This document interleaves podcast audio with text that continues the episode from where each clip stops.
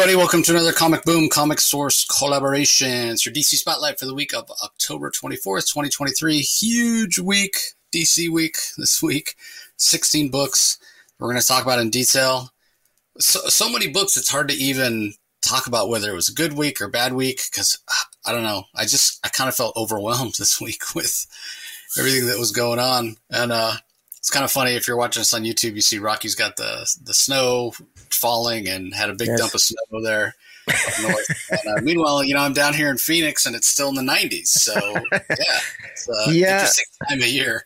Well, at least I can do is share some snow with my American friend. You know, come on. Yeah. Yeah, hundred percent. How did you think uh, the week was overall? Too, too many uh, books. Uh, like, well, there there was an awful uh, an awful lot of books, uh, but overall, I actually en- I enjoyed reading most of them. Most of them. I mean, it's there's so damn many. It's because there's a couple stinkers, but uh, for the most part, I, I I'm frustrated because I wish they would spread them out a little bit more, but uh, I did. I did have because we had an extra day. This is coming out on the Tuesday instead of the late Monday for us. Uh, so I did have some extra time to read them and appreciate them more. So uh, overall, I, th- I, didn't think it was a bad week. I, it was a bad week. There'll be some stinkers we'll talk about, but for the most part, I was, uh, you know, a little happier than I was uh, than average. Yeah, I mean that's the thing. It's like I, I don't. I don't really understand the logistics of it. I got to be honest. Like I know a lot about the comic industry, but understanding why you would put out 16 books one week and then eight like wouldn't you wouldn't you want like a steady number? Wouldn't that help out? I mean even for people like us that are really into it love dc it's like man it's just a lot. You feel overwhelmed. And certainly somebody who's haven't who buys everything it's like you're de-incentivizing people to buy stuff when you you, you know if these are all four dollars a piece uh, 16 books that's like nearly seventy dollars. yeah, it's it's a lot of money. It it, it is it, it's extremely expensive to buy comics now, and I, I mean even I don't. Uh, I even have a you know. Uh, I think for, for, you and I, older established readers uh, who've are maybe established in our careers, it's we we might have the disposable income, but it's still expensive. I mean, you you could pump out in Canada here. It's like you know four dollar three ninety nine American is still like you know it's like five bucks Canadian or more, and so it's a lot of money for if you're buying like you know seven or eight comic books a week. It's it gets pricey, especially when you add up for the whole month. yeah, well, and then the other part of it, of course, is is space, right? Like you're buying everything, they're putting out so much stuff. It's like, yeah, I want to read everything, I want to buy everything, but then you start you start running out of space quickly. And, and obviously, it's not just DC. You know, we're buying independent stuff. I'm buying, buying some Marvel. So anyway, that's a discussion for another podcast. Let's go ahead and dive in to uh, the books this week. we have the second issue, issue of Wonder Woman uh, here from writer Tom King. Daniel Sampere is on the art. Tomeu Morey on colors. Clayton Cowles on letters. In, I'll say interesting second issue. Uh, if anybody had sort of um, I don't know criticisms. I, I saw some criticisms about a little bit of a lack of action in the first issue, which I, I was like, well, you had the the Billings massacre, as it's come to be known in in DC terms, um, at, at, the beginning, and then you had the fight with Wonder Woman Cemetery. So I didn't think it lacked action. Was it very political? Yeah. Was it maybe too political? I guess some people thought so, but I mean, at the end of the day, you're you're reading a Tom King book, so I feel like you should have an idea of what you're getting yourself into. You got to expect some level of, of politics, which, you know, when we look at that term politics, I mean, so many people throw it around and they think of it as like political parties and government and kind of ideologies for how to how to run a government, how to run a country, and how so many times with various party systems, those parties are kind of in opposition of each other because they have sort of diametrically opposed beliefs. And that is a valid kind of um, definition for politics. But if you really get more at the root of the word, it's more about human interaction and differing ideologies in terms of the way you see the world. And it doesn't necessarily at its root have to do with government per se. That's just kind of the most used uh, the kind of the, the realm where it's most used, and so it's kind of become synonymous with governing. Um, but really, when you're talking about politics, you're, you're talking about human interaction and the way people play off each other because of their different beliefs. So, in that way, Tom King's always a political writer, right? Like it might not always get into actual government or political parties, right versus left or conservative versus liberal or that sort of thing. Like set that aside and just talk about what the word politic means, you know, at its uh, at its core, which is again getting back to this idea of, of human interaction and human relationships and that dynamic. That's always going to be what Tom King writes about. So if you're picking up a Tom King book and you're expecting it not to have politics from that point of view, that definition of politics, you're not expecting it to have human interaction and dynamics and opposing ideologies, then you, you're just, you're fooling yourself and you're setting yourself up for failure. There's tons of comics out there. We just talked about it. You don't have to read Tom King if you don't think you're going to like it. If you're if if you don't like hu- human interaction, different dynamics, ideas that don't have easy answers, you're not going to enjoy it, right? So that that's a lot of what we saw in in the first issue. In the second issue, it, it does feel like it's all action, right? Um, it's basically the U.S. government, the U.S. Army, the U.S. military, that whatever the complex is that uh, the sovereign has some control over uh, and is able to exert some influence over, saying, okay, Wonder Woman is so, sort of the face of the Amazons to not just the American people, but to the world. We've passed this law that says Amazon sh- shouldn't allow to be here in the U.S. borders. She's in defiance of that. She's a clear symbol, the most visible of the Amazons. We sort of can't let this stand, right? Like it makes America look weak. Uh, and, and I, again, I'm not saying whether this is right or wrong. I'm just saying this is sort of the idea that's being presented. And so the U.S. military complex, they attempt to remove Wonder Woman forcibly. And it goes about the way that you would expect, right? Like she destroys a bunch of tanks. She, I mean, and it's amazing art from Daniel Sampere. I mean, she literally picks up one tank by um, the the barrel of the you know giant gun, uh, if you will, that shoots the huge shells and slams it into another tank. Steve Trevor's there. He's sort of commanding this army reluctantly uh, under the command of uh, of Sergeant Steele, and it goes about like Trevor knows what's going to happen. Wonder Woman's going to kick the crap out of these tanks and helicopters and missiles and what have you. And that again, that's exactly what happens. Um, and he's not surprised. Sergeant Steele seems to be a little. He gets kind of pissed off, and it's like, dude, do you not know who Wonder Woman is? I mean, it's kind of funny in a way. Uh, and then interspersed between this battle with the U.S. military is um, a flashback to when Wonder Woman, Diana was on Paradise Island on Themyscira, and fighting in that tournament to see who was going to be the Amazon's representative in in man's world. And one of the most formidable opponents that she faced, we find out, is this Emily. So uh, it's Tom King adding a little bit, I guess, to Wonder Woman's origin in terms of uh, of a retcon, which I'm never a big fan of, but um, I sort of have mixed feelings about this. I, I, like the fact that we're going back and we're getting to see that this Emily is an Am. Is, she's actually an Amazon, right? We'll find out. Maybe she's got resentment that she lost the tournament, and that's why she set the Amazons up and killed all those people. I mean, we just don't know at this point, but it is an interesting and uh, kind of plausible kind of plot point, and seems like something that King would do.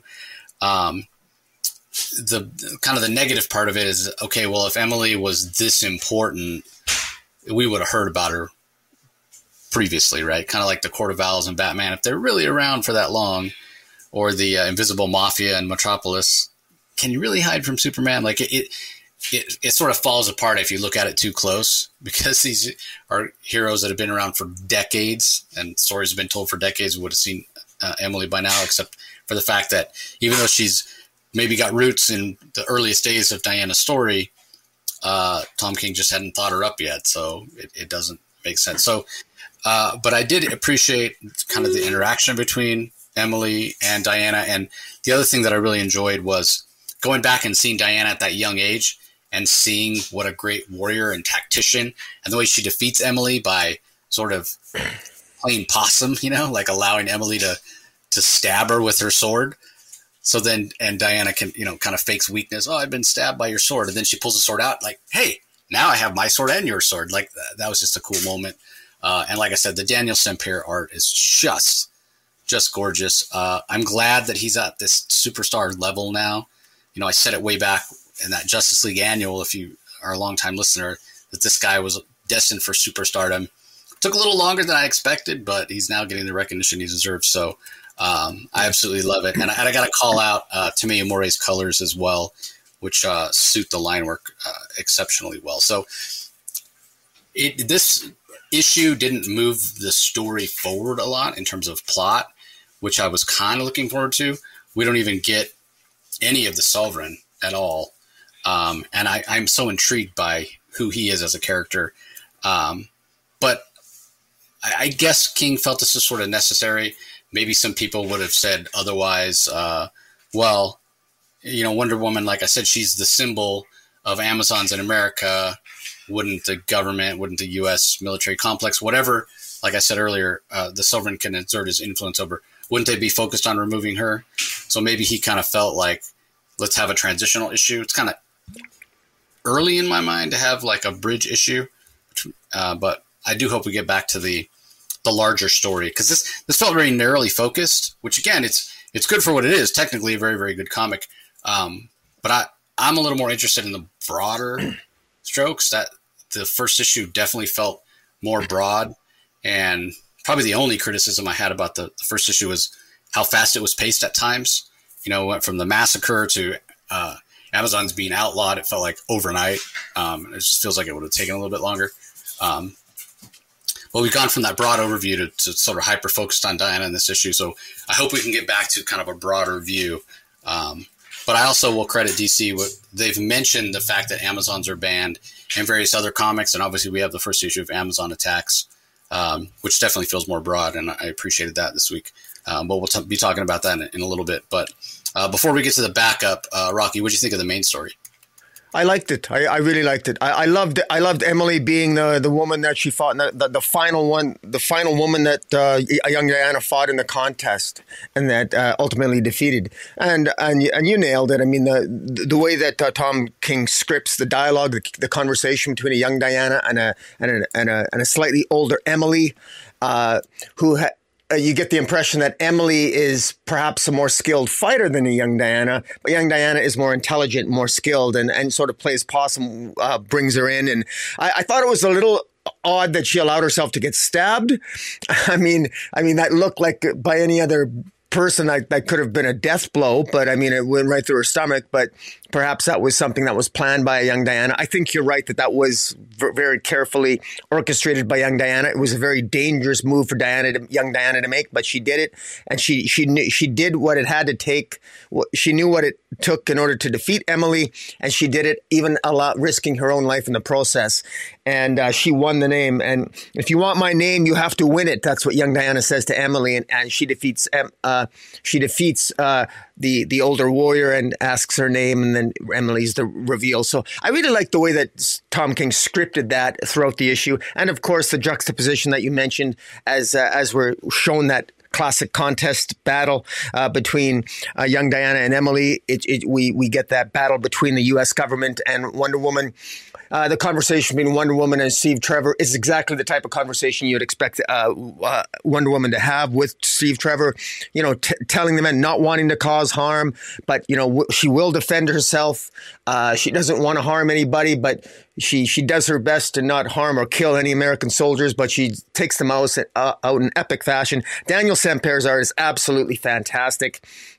I think uh, I, I, the questions I have about this Emily is how did Emily end up working for the Sovereign? Because it seems to me that the Sovereign is this uh, is this uh, is this group of individuals who have, who harken back to the early central uh, early American history where they may have at one point taken out a, an all Amazon tribe in Virginia? And how did how did how did Emily end up being possibly recruited by the sovereign to embark on this terrorist attack in, in a bar in a random bar in the United States? How is she part of this? How, how you know I like the seeds that are planted here and I love the epic introduction to Emily and I like the questions that it, it poses. And uh, you're right, it doesn't move necessarily the narrative uh, forward very fast, but I think this really whets the appetite. And uh, I. I, I quite enjoyed this. I love Diana, young Diana's mask in the contest. It, it looks it looks amazing. I would I would love to see. right away, I'm thinking I want a Todd McFarlane action figure of a young Diana in that contest. That looks pretty cool. Daniel Sampere did a great job designing the layouts here, the battle sequences, the choreographed battle scenes, uh, uh, the, the colors which you mentioned, just fantastic. So yeah, um, yeah, I, I love the main story. So yeah, I, I, high praise. Yeah, uh, I don't. I mean, you say uh, Emily working for the the Sovereign or, or possibly recruited. I, I, think it's key to to uh, to kind of come at it from that perspective. You know, I, I mentioned it myself. Like maybe em- Emily's got resentment for losing to Diana, and that's why she was willing to go along with this. But at the same time, it's like, man, do I really believe that Emily would would go in for for this, like knowingly, if she knew it was the Sovereign or what have you? So it's entirely possible that Emily's being fooled, right? She's being lied to by agents of the sovereign and, and, not the sovereign himself. But but that's intriguing to think about, you know, yeah. uh, because it does seem like, and again, we're looking at it with hindsight of yeah, Emily did this, and it reflected badly on the Amazons, and now they're they're persona non grata. Um, so yeah, it's going to be interesting to see. Did Emily do this knowingly that uh, helped the sovereign? Was it something that you know they promised? Hey, you're just going to make Wonder Woman look bad, and then you'll become Wonder Woman. Uh, you know, was it ambition? So yeah, there's a lot to be uncovered still. Uh, for sure from that perspective. Uh, all right, the backup Amazon's attack, the prophecy. I, suppose this is um, kind of the prelude to the Amazon's attack issue, which we'll talk about here in a little bit. It's from writer Josie Campbell, who also writes that um, Amazon's attack, and the art's by Vasco uh, Georgiev, who I think does the art uh, but we'll get to it in, in, a second. Alex Guimarães on colors, Becca Carey on letters. I, I thought this was okay. Again, it, it will allow the Amazon's attack issue to make a little more sense. I mean, basically, all we're getting is um, sort of some some sneak peeks, right? Like Queen Nubia, who uh, doesn't necessarily or hasn't necessarily in the past um, exhibited the ability to have like foresight or see see the future. It's been other Amazons that have had it, but she has a dream where she sees a, a woman basically blow up a gas station, and she's doing this woman apparently is doing in in the name of uh, of the Amazons. And again, this foreshadows things that we'll see in Amazon's attacks. Uh, and she's trying to, to figure it out. But the other thing it does in terms of being a prelude is it introduces anybody who maybe hasn't been reading previous iterations of Wonder Woman, uh, Trial of the Amazons and whatever that really didn't go the way that we expected.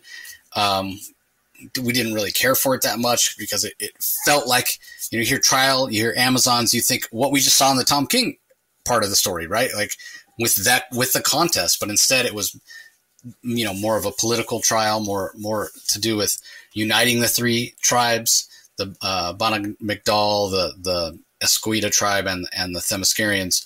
Um, so this is a little bit of a, a prelude, and it does give people a glimpse of those other tribes, even though it doesn't go back and rehash what's happened in trial. Um, but it is clear that DC's not kind of throwing the baby out with the bathwater, even though they've got the Tom King series going on, which is taking Wonder Woman in a whole new direction. They are trying to sort of tie it into some of the things that have happened before.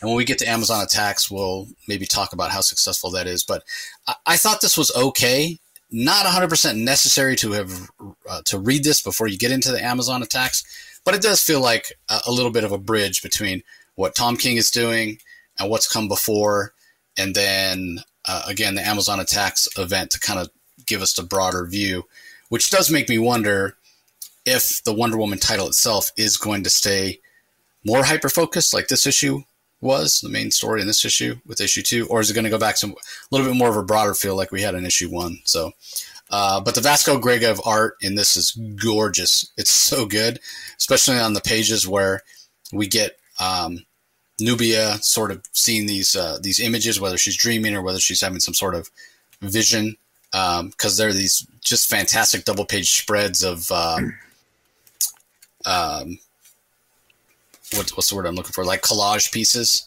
montage pieces uh, that are just gorgeous. So, uh, what do you think of the backup?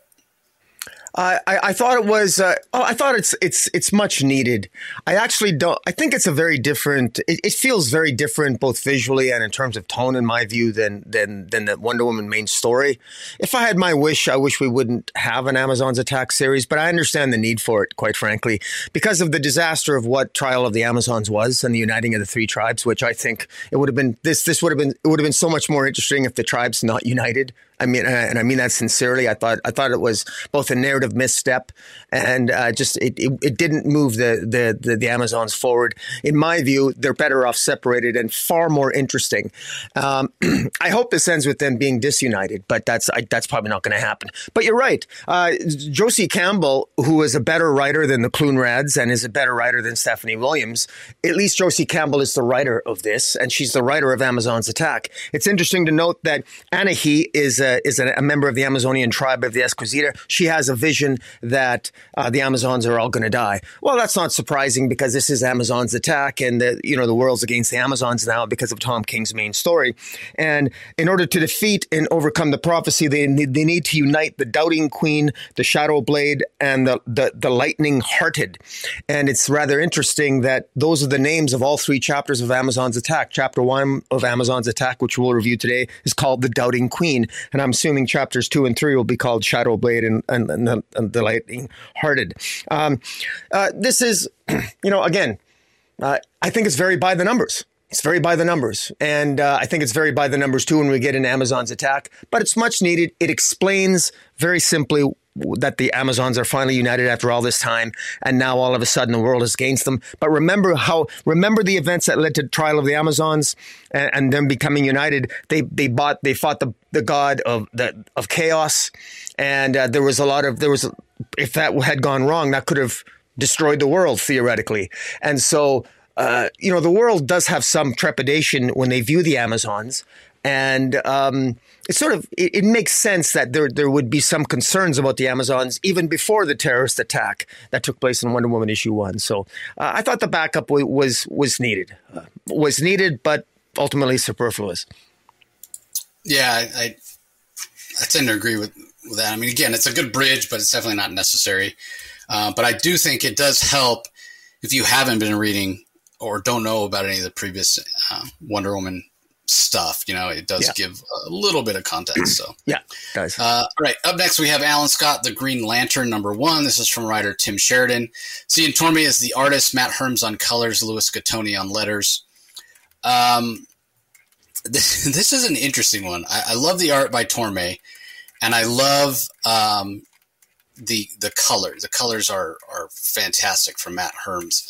Uh, I do think that this is another one that's greatly helped if you've read uh, some of the, the one shots and prologues that are coming up to this. It does sort of rehash. You don't necessarily have to have read any of the stuff that's come before, any of the teases or what have you. But if you do, it does add some some context. Now I know there's going to be a certain segment of the comic reading public that doesn't like this um, because it is sort of in your face with the homosexuality of Alan Scott, which is an interesting choice. Um, I, I love Alan Scott. I love the Golden Age Green Lantern, sort of in in theory of, of who he is as a character.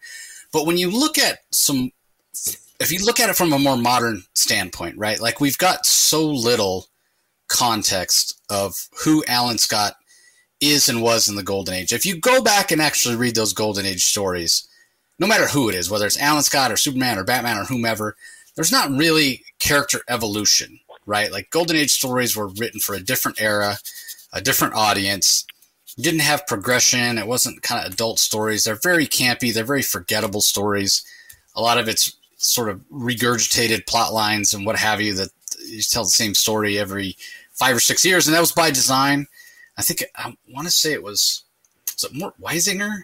I think was yeah. the one the DC editor who said uh, uh, editor in chief who said it's okay to recycle stories because we basically have a new crop of kids every five years, right? Like, yeah, that's that, great. Yeah. It was like that that seven to twelve year old that they was their audience that read the comics, and you aged out of them. So then you could just regurgitate stories every five years because you had a new you had new people coming in that hadn't you know kind of read that that thread before. So you know, other than probably a little bit in um, in the All Star Squadron which it had that's had such a huge cast. Uh, even though it was Roy Thomas, who's very good at character interaction, you, again, you didn't get a lot of characterization from any one character because the cast was so big. But then you had uh, Geoff Johns' JSA, right? Uh, that Alan Scott was in. That's probably where we got the most uh, characterization for for Alan Scott and the relationship with uh, Jade and Obsidian and, and what have you. So to to have him be homosexual, it's not that big of a stretch. But at the same time, I could see other people that are fans of him that don't like it saying, "Well, this has never been hinted at before," or what have you. Uh, it, it is interesting because I don't, I don't know who came up with it. The first time we saw this idea of a golden age um, Green Lantern uh, having same sex relationships or what have you was in the uh, New 52 Earth 2 that was launched by James Robinson. I don't know if it was, and Nicola Scott did the art. It's fantastic. And that was sort of a new modern take on Earth 2. Like when you look at those costumes, what the Flash's costume looked like, Kendra Saunders Hawkgirl, um, Superman's killed off like early. There's no Batman, like, but that was a really good series. And uh, like the art again, Nicola Scott, huge fan. Love her art designs for those characters. But that was really the first time that we had this idea of uh, a Green Lantern, an Alan Scott Green Lantern that that uh, um, you would have same sex relationships. Now, now they're pulling it over into the main DCU. There really isn't an, an Earth two per se anymore. And so again, I can see both sides because if it's your favorite character and you like him a certain way, and and it doesn't matter what what the change is, right? Like uh, whether it's putting somebody else, having someone else wear the ring, uh, you know, going from Hal Jordan to, to um, John Stewart, going from Tony Stark to uh, to Rhodey in the Iron Man armor. Um, you know, there's so many different changes that we've seen. Uh, Bruce Wayne to Jean-Paul Valley and Batman. There's always going to be a certain comic book reading uh, fandom that goes, no, I like, I like this version, and I don't. I'm averse to change. You know, it's it might not be that you're against same sex relationship. You just want what you want because it's what you love and it's what you have nostalgia for and whatever. Um, but again, going back to this idea of comics only being for seven to 12 year olds and you can retell the same story over and over, you, you can't do that. It gets boring. It gets boring after a while. And it's sort of, I mean, even for us, lifetime DC fans, and we still love the characters or whatever, even we say, man, the best actual original stories being told right now seem to be happening in independence because, again, like, so, every time we read a DC book, it's like, yeah, we can see they're trying to mash up different things or do things differently or keep it fresh, but this reminds me of something that's come before in this way or that way or what have you. So I get why they're doing it. And at the end of the day, we just want a good story, right? So that's the question. Is this is this a good story when you add in the relationship aspects of uh, of Alan Scott and everything that's going on. And in my in my opinion, yes, like I, I like it. Right, it adds another layer of protection.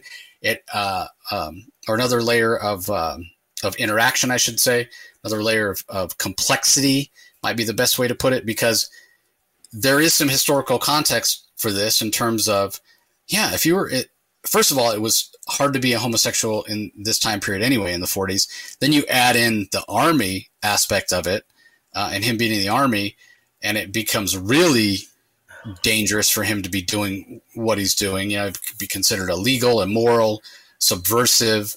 Um, and then you add in J. Edgar Hoover, which is really interesting, right? Now everything we know about him, uh, how he had files on everybody, he was breaking the law and illegally spying on on Americans, and it was totally uh, illegal and against the law, or whatever.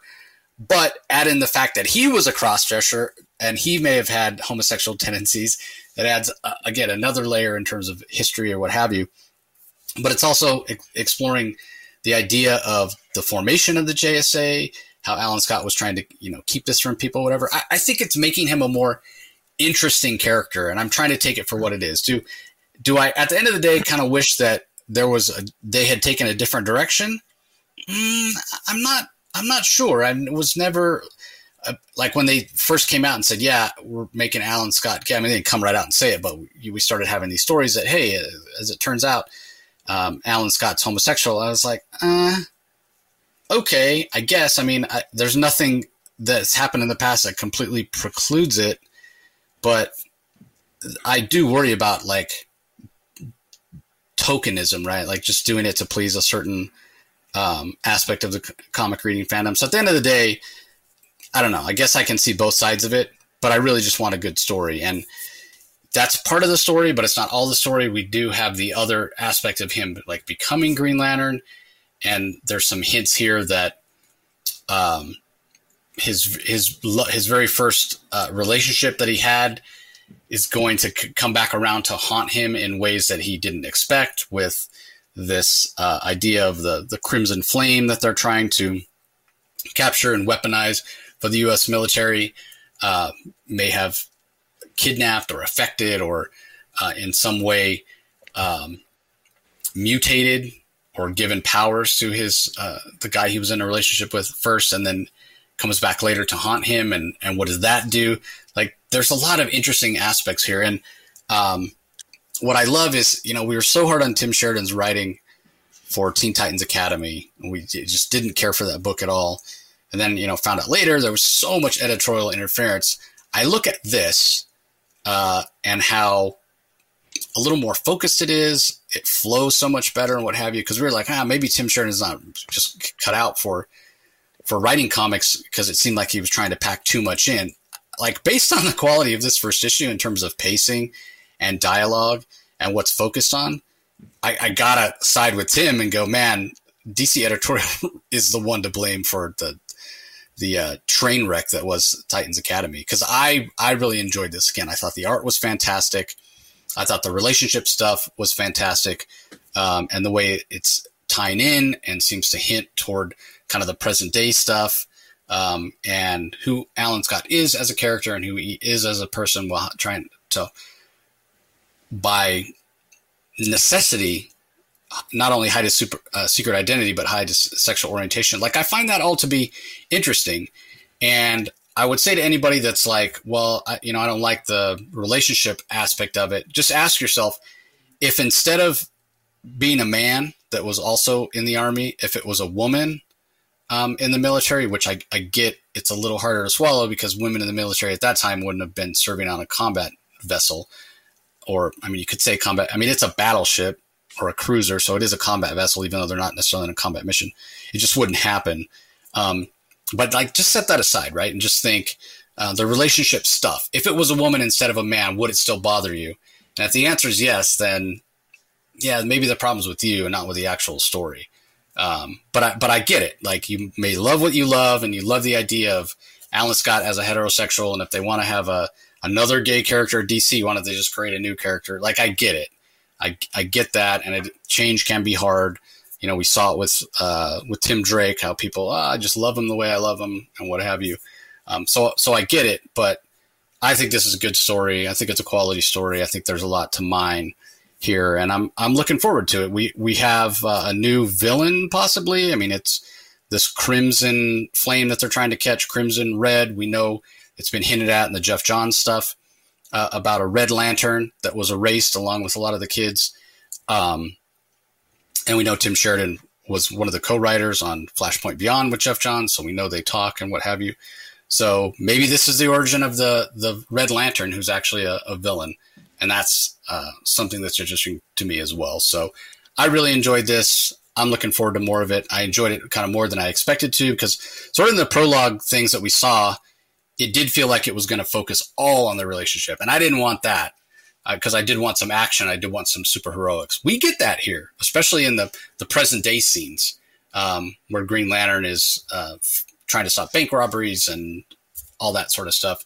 And the, like I said, those beginning days of J. Edgar Hoover trying to force the JSA to become together uh, because I think he he thinks of it as his own kind of superhero police force which I'm sure that's going to backfire on him at some point. But uh, anyway, I really enjoyed this. Uh, I'm curious as your thoughts, Rocky. What'd you think? Uh, well, I actually got a chuckle at the beginning uh, when uh, when uh, young, or I guess a younger Herbert Hoover is asking, you know, is trying to blackmail. well, successfully back, blackmails Alan Scott. He, he tells him, he said, you know, you should come over to the summer village with Clyde and I, because he's referring to Clyde Tolson, his uh, who was uh, second in command of the, the FBI. so, who, and of course, it was him and Herbert Hoover and, and uh, uh, his his buddy Clyde that were rumored to be lovers, and so it's, it's kind of interesting. So, I I, I actually really like this. I actually think this is well done. I actually, I respectfully disagree with my fellow comic collectors who are comic uh, JSA lovers who might be against this. I think I'm now on board with this. I, I think that this adds a, a far more. Uh, Alan Scott is very interesting as as a gay man in, in the 19 in, uh, growing up, and having already read issue two, uh, uh I like the story even more. And uh, but you know, just be warned if if you don't like the subject matter or the sexuality, then you're not gonna you're, you're probably not gonna like the the story. But I, I think it, it it's so it, it, fits so well and it, it works so well. You know, Alan Scott, a young gay man, 1936, has his first boyfriend, falls in love.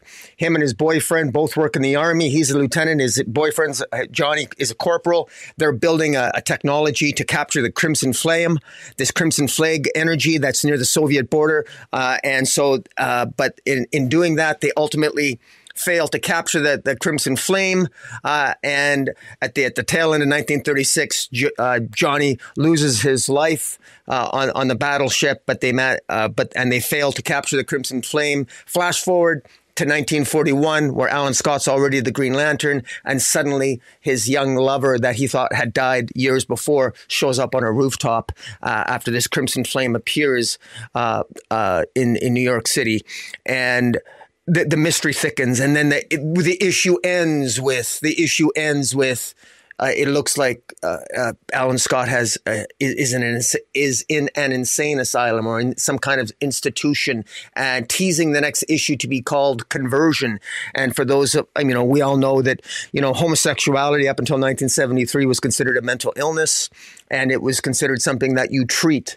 And we know that Alan Scott in this issue uh, feels guilty about being in love with another man. He considers it a sin. He's raised to think of it as a sin. So he's going through that psychological turmoil on that. And we also know, especially as long-term fans of Alan Scott, we know that this is a character that that is going to ultimately end up ha- going through two marriages and having children. Jade and Obsidian. So we, we know what the future holds for Alan Scott, and we know what he's going to do to cover up and to live a secret life. And to me, that heightens the the the uh, the interest and the gravitas of this story and the tragedy and the degree of sacrifice that he goes to uh, goes through uh, as as a as a young gay man. Uh, because bear in mind, he's a centurion. He's like over hundred years old now in the present day. Alan Scott still being alive, and so he really is one of the more fascinating and interesting characters in the DC universe. And I think I think he bridges the gap through Alan Scott. You can you can in an organic way, and I think this has been done well. I don't think I don't feel this has been forced. I think this has actually worked well, and I think that uh, Tim Sheridan has done a really good job here. And I emphasize again, I've read issue two, and I think that people. Uh, looking back, this takes nothing away from Alan Scott as a character in my mind. I think that he's just as cool. I think he's more interesting now than he was before. And you're 100%, you nailed it when you said that, well, these characters don't have a, they didn't, it's not like that a huge amount of backstory to begin with. Well, maybe they did. We could say they did. I mean, he had Jade and Obsidian. He, had, he was married. Yes, yes, yes. But at the same time, you know, um, this, this adds, this is additive. Uh, the, the, fact that he may have had a secret life uh, and been secretly gay, I don't think is outside the realm of possibility. And and it, it, just goes and and regardless, hey man, if the story sucked, I'd be up there with people maybe complaining. But this story, I think, is good and it feels it feels natural. So uh, yeah, I, I enjoy this, and uh, I, I'm curious. I'll be curious to hear your thoughts on the second issue because uh, I love this first issue, and uh, I'm looking forward to people's eh, to the general audience's view of the second issue when it comes out. Yeah, I'm hoping to have Tim on to talk, um, tease the second issue and talk about the first one in, in detail. Um, and yeah, I go back to you know you what you, you had mentioned about uh, yeah if you if you're not into the same sex relationship type stuff, this may not be for you. I go back to what I said earlier. If, if that's the case, if that's what's turning you off to this, again, ask yourself if it were a woman, if it would bother you. And I get if it's against your values, then whatever. You know, you're allowed to have whatever values you, you want to have. But if it's just, you know, if you, if it's just a, a matter of I love this character, and if it was a woman, it wouldn't bother me. It's a man. It doesn't. I mean, God, you just maybe need to take a look at that. Um, but the other part of it that I you mentioned him being married, having the kids, or whatever, like, and this contradicts that or whatever. What I would say is, do you think there weren't men there aren't even men now that don't get married and have kids. I, I never know. said it contradicts it. I never said it yeah. contradicts it. It's Yeah, yeah, I know, I know. Yeah, I know you didn't. But if anybody's out there going, yeah, you know, th- there wasn't a lot of backstory, but but what backstory there was and what history there was with this character, he was married, he did, ha- did ha- have kids and whatever. Um, man, there are plenty of men who got married and had families trying to convince themselves uh, that they weren't homosexual or or to hide it, right? Like if and we don't know what the story Rocky's read issue two. I haven't read issue two yet, but we don't know what comes later. There is the scene that he mentioned uh, being in the insane asylum or, or psychiatric hospital or whatever, because yeah, they did think it was a disease. They did think it was something that could be cured, homosexuality at some point. Um, so you don't think that if if something happens and he got you know outed, so to speak, that he wouldn't turn around and get married and have a family to, to sort of try to hide that? Like, yeah. it actually makes more more sense that he yeah, married and had kids. You know, when you think about it from that perspective. So yeah, big fan of it. Hope hope people enjoy it, and I hope people don't just crap on it out of some like prejudice or um, or you know sense of uh, wrongness or what have you. So. Uh, anyway, on to Amazon attacks, which obviously ties in with what's going on with uh, Tom King's Wonder Woman, as I mentioned. Josie Campbell's the writer, Vasco Georgiev uh, on the art, Alex Guimarães on colors, Becca Carey on letters. What I what I like about this, I li- love the title page, which gives this um, graphic of Esquecida, Banner McDowell, and Themyscira coming together. Shows that there's an embassy between them and Man's World, and then it also has a recent timeline uh, with the trial that I mentioned, the trial of the Amazon event, which we didn't think was particularly good. Um, but the trial, then the coronation with Nubia becoming the queen uh, of all three united tribes. Uh, the revenge, which talks about the fight with the gods that they had recently, and then the attack, which is where it's at now. So gives a little bit of continuity, gives a little bit of context of what's been going on recently. Um, but I'm not going to talk about this in, in detail other than say that I, I do I did enjoy it. It is giving the broader view that I said that the kind of the second issue was um, was sort of missing, the being that it was so hyper focused on on Wonder Woman. Um, and it, it, shows that the, the reach of the sovereign and what's going on is much bigger uh, or maybe as big as you, you might think it was, but it, it, it's showing that as formidable as the Amazons are, they're a bit in over their heads here. We don't know uh, as readers exactly what's going on. There, the Amazons themselves are even more in the dark. Nubia uh, herself, maybe even more in the dark than Diana, who's you know stayed in the United States and is trying to figure out what's going on, and, and has this idea that it's somebody behind the scenes pulling strings. Um, Nubia is more focused on, hey, I, I need to stop the narrative that's being put forth um, that the Amazons are are violent and were terrorists and what have you. So she agrees to meet with the, the president of the United States, and it's a it's a trap. It's all a setup, right? Whatever is is controlling um, these people. Maybe you know Emily herself is controlled because we see Secret Service agents controlled here. We see normal citizens controlled here by some sort of force that, um, along with Nubia and um, and Yara Flor, who uh, who shows up, yeah. and Faruka, the um, the queen of the uh, uh, Bana-Mighdall, who who shows up, uh, who sort of agreed to be kind of, even though she still has the title of queen, is sort of uh, second in command to Nubia. Um, they all show up. They're all there, and be, being that you know a representative of all three tribes is there, uh, and these people that are under some sort of mind control are uh, attacking them. Everything goes sideways. The narrative being that yeah, these Amazons attacked the president of the United States, tried to kill him. Uh, yeah, they they played right into the hands of of the sovereign and and his plans and and what have you. The other thing that we get in terms of context in this story is some uh, some comments, some kind of news reports and what have you of of women in other places outside of the United States, in Europe uh, specifically. I think there was one that was mentioned uh, an event in, in, somewhere in South America as well, Brazil maybe was it, where other women are doing things in the name of the Amazons that are causing harm, attacks, blowing things up, or what have you. So again, it, it's all, I'm sure, at the, the the hand or the command of the sovereign to make the Amazons look bad, and the Amazons look really bad right now. Obviously they're not actual Amazons. It's not Queen Nubia ordering these attacks or what have you. Um, but yeah, the Sovereign and, and whoever he's working with, it's a concerted effort, worldwide effort, not just in the United States. It's a worldwide effort to smear the name of the Amazons, to make them look bad. Um, and unfortunately, just kind of the nature of the Amazons in terms of kind of their the way they've dealt with uh, the outside world in the past, even the fact that they call it man's world, like just the, the way that they have presented themselves, maybe not in the, the most recent past, but you go a little bit further back than that, it's been sort of an antagonistic relationship. And then you add in the fact that there's going to be a certain um, sort of segment of the population that's going to have distrust because they're all women. And then you add in the fact that the Amazons are not a, a democracy. That was mentioned in, in Tom King's first issue of Wonder Woman. That's going to add in distrust for, you know, an, a lot of average citizens.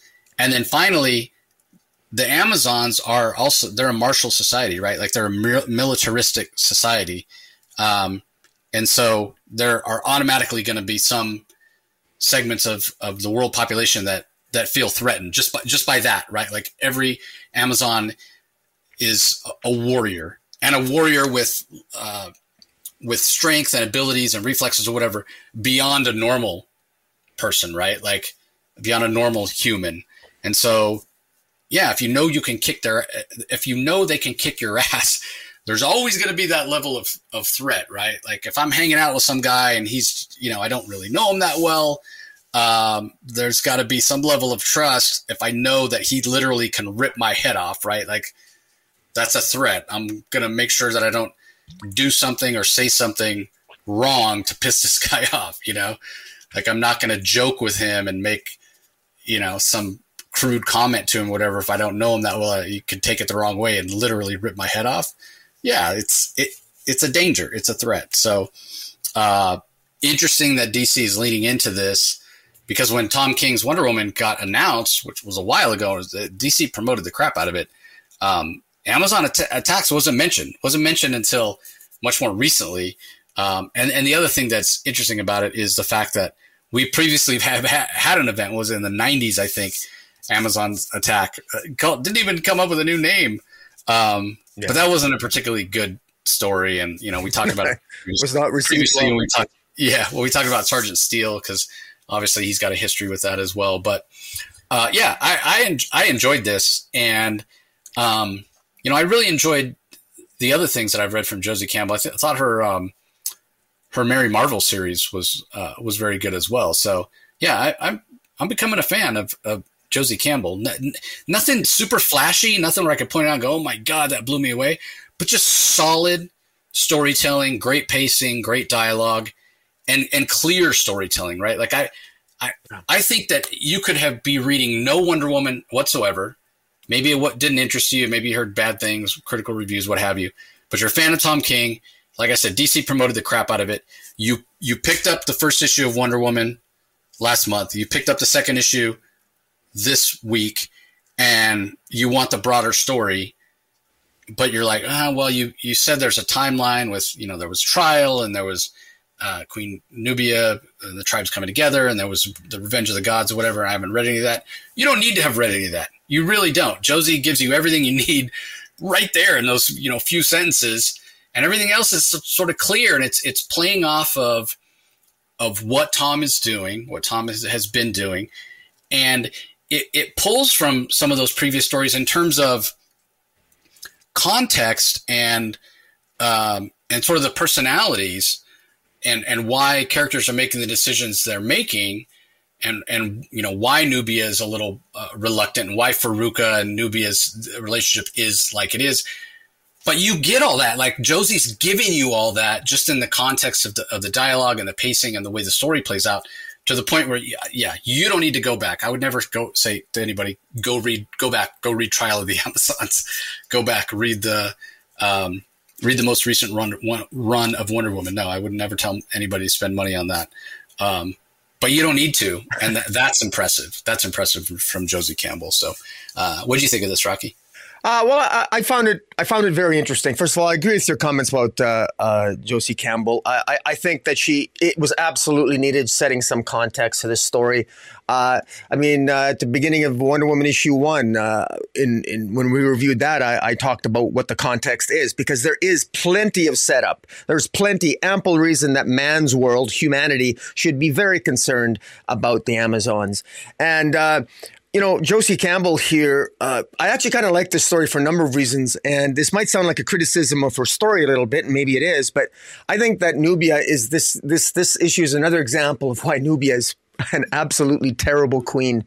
Um, first of all, uh, she agrees she's the queen of of Themyscira, and she's going to go to a secret meeting with the president of the United States alone, thinking that thinking that this is a good idea thinking that this is going to show leadership or this is going to be no that's what that's how, that's how a warrior thinks that's not how a queen thinks you, you're a queen. You, you bring protection with you. You bring Amazons with you. Going alone is idiotic and it's stupid. Also, if you're the queen of all the Amazons, it's interesting that Faruka and the Esquecida tribe openly defied you because Yara Flor showed up and so did Faruka. So they clearly you're, you're not a very good leader either. You don't you don't command the respect. I think that's very interesting. And so again, that's not a criticism of the story per se. I just think it shows that I, I, think that it shows that Nubia has a lot to learn as queen. And I think she has to exert some more control over Faruka and the Esquecida tribe because these are growing pains of these recently united tribes. So that's an observation as a reader. And I find I kind of find that interesting. I like the interaction here. I like the, this, I like the, uh, openly uh, man-hating uh, racism of or uh, misandry of Io, um, Nubia's lover, who clearly has stated uh, without evidence that I've seen man's rage up close. They despise us. Actually, no, they really, they really don't.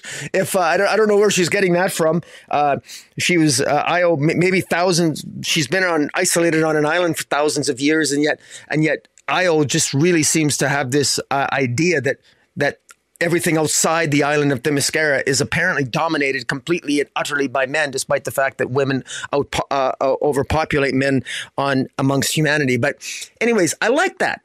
This is showing the flaws, the imperfection of Themyscira. It's about time we, we, we need more of that. And it has to become more pronounced. And it justifies and makes clear that, yeah, you know what?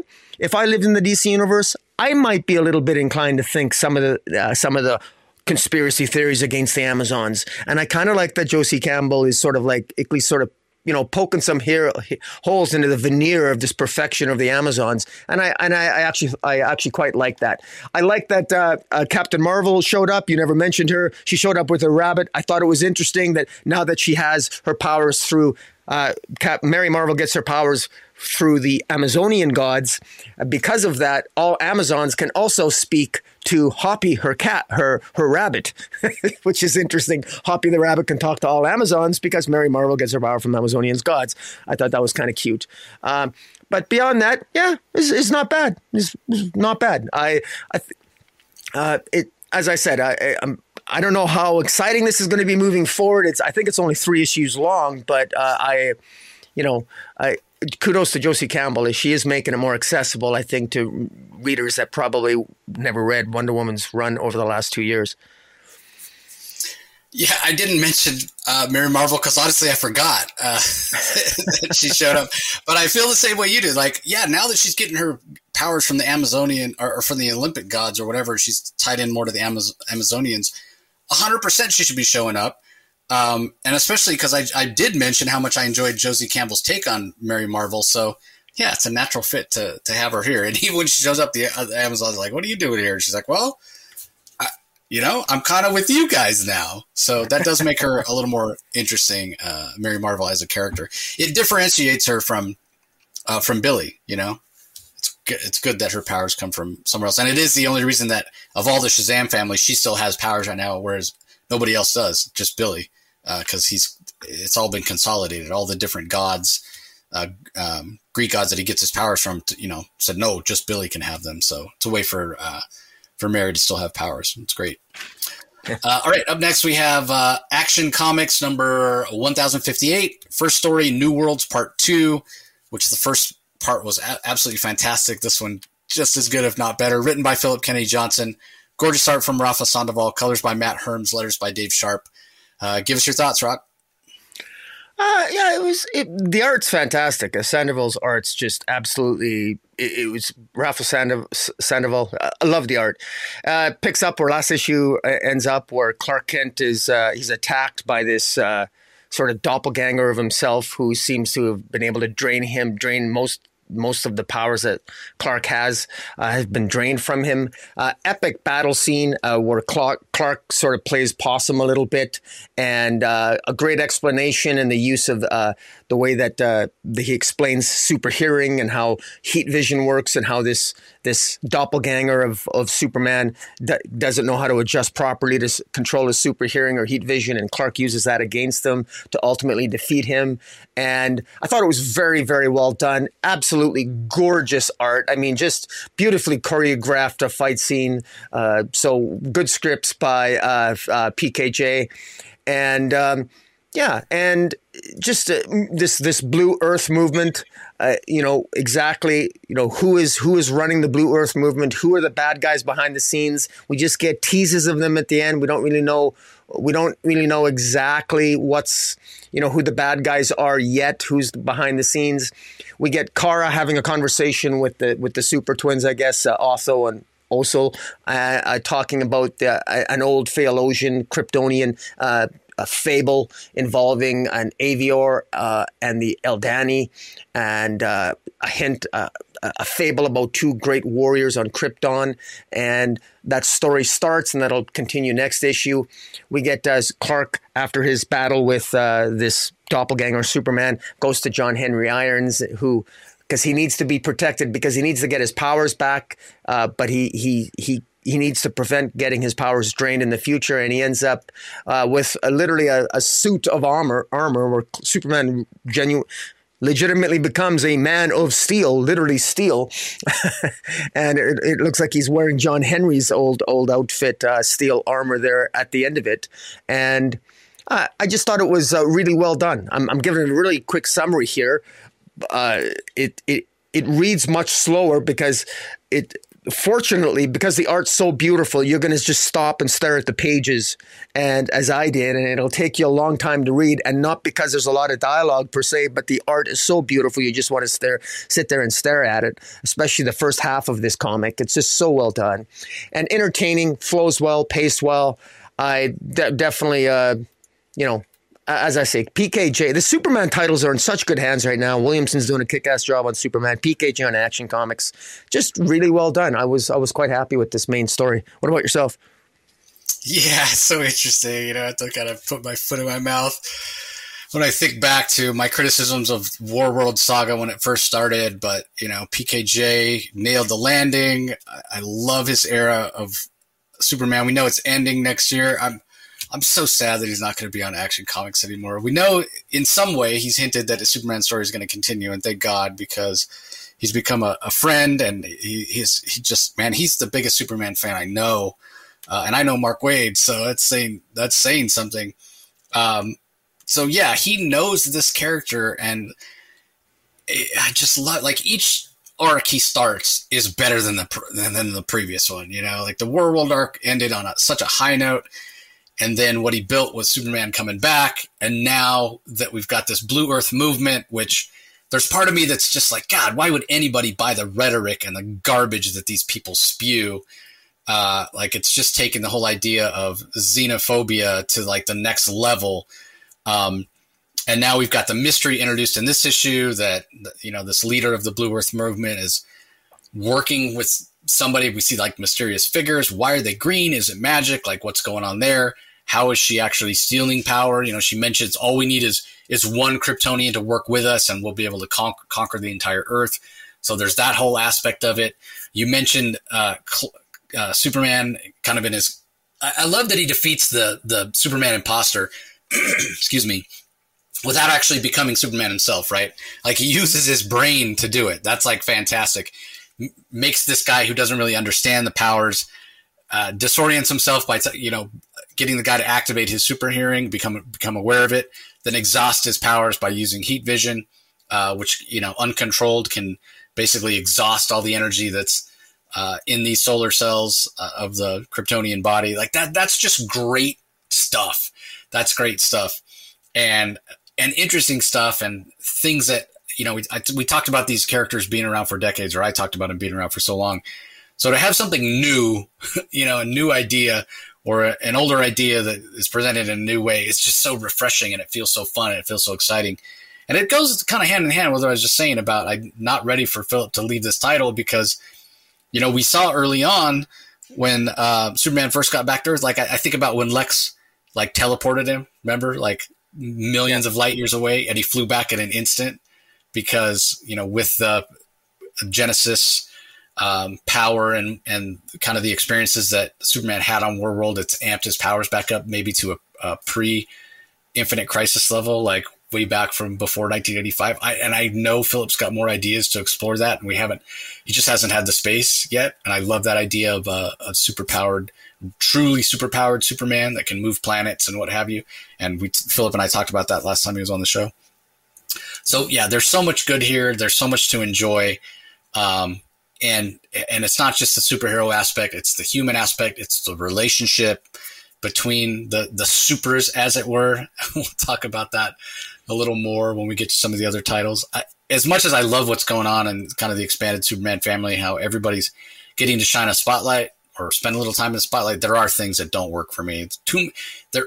There are too many characters. You know, I just talked about not having enough space to show off. Well, it's because there are so many characters and some feel redundant a little bit. Uh, but again, we'll, we'll, set that aside for a, a different book. Um, but I, I do enjoy the relationship aspects of Superman being looked up to as sort of the matriarch, Lois as, or, or the patriarch, and Lois as the matriarch. Um, and I enjoy all that as well. Um, so yeah, there's a lot to love here. You add in the gorgeous art, and it's just yeah, it's fantastic. I don't I don't want this to end. And Superman in armor with a sword. I mean, yeah, gotta love it. Again, leaning into uh, some of Kennedy's uh, Philip Kennedy Johnson's strength when we when we uh, have said in the past talked about his work what a great world builder he is, and kind of, kind of hand in hand with that, like fantasy writing, I think is something he really excels at. Uh, and we got a little bit of that with the gladiatorial feel of Superman Warworld. Now it's almost like we're going King Arthur uh, fantasy type story with Superman in the armor. Um, so that's uh, that'll be interesting to see as well. Uh, excuse me. The second story, uh, Secret Identity Part One, one by Gene Luen Yang gorgeous Viktor Bogdanovic art, Mike Spicer on colors, Dave Sharpe on letters. Uh, really interesting. We find out that Kenan Kong was uh, told by the Batman of China that one of the supers is uh, causing issues, um, killing people, basically. Um, and so we find out that Kenan Kong, the whole reason he's in the United States is the Batman of China sent him there to uh, to literally spy on on the Superman family. And we find out that uh, and Otho have never really trusted him, and and vice versa. And with uh, with Kon-El there, uh, this all sort of comes out. Um, but at that moment when it's all sort of revealed, Kenan's trying to uh, convince them that yeah, I, I, originally was sent over here to spy on you to so- try to solve this crime You know, I apologize. I realized right away when I got here, none of you could have anything to do with it. Um, but you know, in this process of, of everything sort of being revealed, both from the Kenan Kong side of things as well as the Super Twins and um, and Kon-El part of things, Kenan Kong does realize that Clark Kent and Superman are one and the same, and then he sort of collapses and he's, supposedly he's dead, right? And we know this is um, a side effect of what Luthor did uh, when he exploited Manchester Black. And again, talk about another fantastic idea from Philip Kennedy Johnson with the way to put um, what, you know, as much as I love Brian Bendis's uh, joy and, and passion for comics, revealing Superman's identity, secret identity, was just bad, right? And how do you put that genie yeah. back in the lamp? Um, Philip Kennedy Johnson, fantastic idea. Manchester Black, Luthor exploiting it, like literally killing Manchester Black to exploit his powers to put this uh, to sort of roll the clock back on that uh, identity reveal. But with the um, the remaining consequence that anybody that does figure it out dies, right? Like we saw Perry White didn't even remember fully remember, but just was heading down that path and had a stroke. Kenan Kong does put it together. He does say Clark Kent is Superman. Boom, stroke, dead. Uh, so I, I, had sort of forgotten about that Manchester Black thing. Uh, and I was like, oh, what? He died? Why did? Oh, because he realized Clark Kent was Superman. So I, I really enjoyed this. Interesting to see where it's going to come next. And I also like uh, the sort of dynamic uh, that it introduces into the uh, Superman family because they've all sort of been pulling in the same direction. Kumbaya, we're all on the same team, we're all a big family. Now to come to find out that Kenan Kong had these suspicions, not for long, but the whole reason he was here were suspicions from the Batman of China uh, that sort of, you know, hey, go investigate them, go spy on them, or what have you. Even if Kenan, uh, well, we, I mean, Kenan's a popular character, so we know he's not really dead. They're going to find some way to revive him, or he's not even really dead in the first place. Um, but what's that dynamic between Kenan and the rest of the super family going to look like going forward now that they don't, th- th- there's distrust there, right? Like that's interesting as well. Uh, and again, the the Bogdanovic art is fantastic. I love Vic's art. Um, I have some of his original art hanging on my wall behind me, actually. So, uh, anyway, what did you think of this uh, second story, Rock? I thought, I thought it was well done. In fact, it makes me wonder if if Superman was facing an enemy he's never faced before. Like, for example, when he's fighting the Chained over in Superman, if he can't defeat the Chained, why doesn't he just look at the Chained and say, "My secret identity is Clark Kent," and then the Chained the Chained would have a stroke and, and, then he would defeat he would defeat all his enemies by just revealing his. It's a perfect weapon.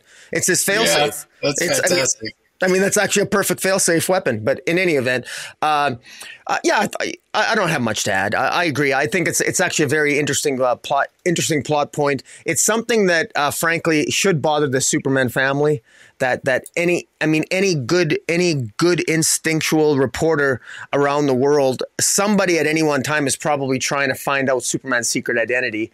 And and and they might and there's nothing wrong with that. That's what reporters do. And then there's you know you, you have every right to be an investigative reporter. And then if you find out you end up dying. And and this and this reporter in in in Japan or wherever uh, or in China, uh, Kenan's uh, the Batman of China who talked about that reporter who died. That was it. He he died just by finding out, just by doing his job, and he died because he was he was just trying to find out Superman's secret identity. There's a tragedy to that, and I'm wondering where this story is going because are they going to somehow undo that? Because at some point that's going to become a problem. Because I mean, imagine a imagine a supervillain that could somehow uh, imagine a supervillain who is off planet, who's immune to this the psychic, who who's immune, who has psychic shielding, and even Brainiac, who probably has psychic shielding. He could threaten to, to, to you know threaten to tell everyone in a worldwide broadcast that Clark Kent is Superman, and the entire world has a stroke.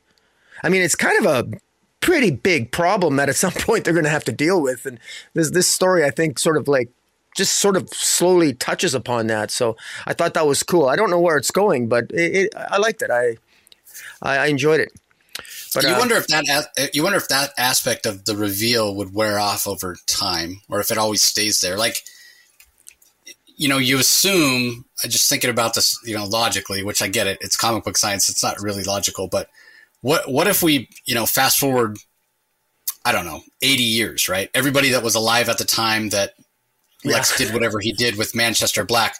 Like they're if they're no longer alive, then would the new people still have like they won't know yeah. they weren't alive when the identity was revealed, so they wouldn't know Superman is Clark yeah. Kent. Yeah. Um, How long does it last? Them, yeah. Yeah, yeah. If somebody told them, it, maybe it's passed along genetically. I mean, we have, we have no idea. So, uh, anyway, the final story written by Greg Hahn, art by Travis Mercer, colors by Andrew Dalhouse, letters by Dave Sharpe. It's basically a Bibbo story. He's um, is supposed to be babysitting the two um, super twins, and they're at the uh, uh, 98th annual Metropolis Day parade. And because of it's sort of a little bit of a fish out of water story, right? Because of the the nature of the super twins and how they weren't raised on Earth, they don't understand uh, a lot of things like balloons and parades and costumes. I mean, they think uh, somebody who's wearing a Superman costume in the parade is like actually Superman, even though he's got a giant head. And they go up to him and they're like, "Why is your head so big? Is it a villain that's done this to you, or or what have you?" And then he's like, "You know, no, kids, this is how I always look." They use their X-ray vision. They realize it's not Superman. Oh, it's an imposter. It's a villain. They start fighting him. Like just sort of these misunderstandings that are are fun and it's humorous. The art is uh, kind of suits the tone, very brightly colored, which also suits the tone. So this is this is a lot of fun. Um, ultimately, it's a little bit forgettable. Like I don't think anybody's gonna be referencing this in a in a you know another story, to, you know, ten or fifteen years down the line or what have you. But it is fun. There were some laugh out loud chuckle moments, uh, and you need stories like this sometimes, um, even though it is a little bit. Um, I don't want to say unoriginal, but yeah, this idea of uh, people that uh, or characters that are introduced into a you know new environment and they don't have the context and understand really the situation. Um, hijinks ensue. You know, I basically have just described every episode of the uh, sitcom Three's Company ever. Right? It's always something taken out of context. There's a misunderstanding. Hijinks ensue. Um, so that's kind of what this is, but it's fun. I enjoyed it. Yeah, yeah. I don't. I don't have a lot to add. Uh, it's it's a fun story. It's you know for those of us who you know this is sort of like uh, instead of a young Jon Kent, you have a young Super Twins. Uh, uh, up to hijinks, up to no good. Uh, well, they're, they're, not not necessarily up to no good, but they're just they're just having fun with Bibbo, and and it's actually it is actually kind of a a, a funny story, and you know it's funny because uh, also Othel and Osul, they've been through they've been put through the ringer. They've been traumatized. They've literally seen hell. And so it's kind of nice to them to see them bust loose and have some fun here uh, because the fun and adventure that they have with Bibbo here is exactly the type of fun that I think Clark, uh, Superman Kal, he wants them to, to have, given the fact that they went through so much trauma on Warworld. So, from an in story perspective, it was nice to see them sort of having some fun and that Bibbo played a plays a part in that because really Bibbo was probably a de facto uh, honorary member of the Superman family, even if he doesn't know their secret identities. So, so I, I, I, thought it was well done. Yeah, again, just a, a lot of fun. So, uh, okay, moving on, we have Batman Beyond Neo Gothic number four. Colin Kelly and Jackson Lansing are the writers. We've got Max Dunbar on art, Rain Beredo on colors, Hassan Otsmane-Elhaou on letters. Um, Kyle, the uh, I don't I don't want to call him a super cat, but the the cat boy is his official uh, word. But he, he's more than just a you know usual cat boy because he did get magical powers from the the Batman Beyond version of John Constantine. Uh, of all people who shows up in this issue, uh, but he and uh, and Terry continue to descend into Gotham. They finally get to the level of the the garden itself, which we saw you know a few issues ago in um, in uh, Batman Brave and the Bold. Um, and so a bit of a uh, bridge issue, um, a bit of a setup issue, as it were. Although we do get some some context and we we learn how Catboy got his powers. We knew it was from Constantine, but we we see it actually happen sort of in flashback here. Um, so I thought this was okay. Um, the art by Dunbar is fantastic as it's been throughout, um, but I'm not sure where this is headed yet. So um, this issue did feel quite a bit like setup uh, to me, and that's uh, that's really all I, I have. Um, I, I, am enjoying this. Uh, as I said before, um, uh, Jackson Lansing and Colin Kelly have got me into um, Terry McGinnis and Batman Beyond in a way I've never been uh, interested before. So uh, this is imp- this is good. I'm enjoying it, and a lot of that has to do with the art and color, line work and color as well, from uh, from Max, Max Dunbar and uh, who did I say did the colors again? I want to make sure I give him credit. Um, let's get back to that page. Sorry. Come on. Um, Doesn't want to uh, scroll. Colorist uh, Rain Beredo. Yeah, Rain Beredo. That's right. Yeah, uh, yeah. She's been doing the colors throughout. So, yeah, really enjoying this. What do you think? Uh, yeah, I was. Uh, I still don't. Uh, there's. I'm not a Batman Beyond uh, aficionado, aficionado, whatever. So I'm not like an expert on them. Uh, there was some revelations, and there was uh, both Batman Beyond, Terry and and Catboy, I guess, uh, are going through sort of like they're being psychologically manipulated and tormented, and and it's in the flashbacks that you get some more revelations, or not so much revelations, but you get you get flashbacks. So not a lot happens.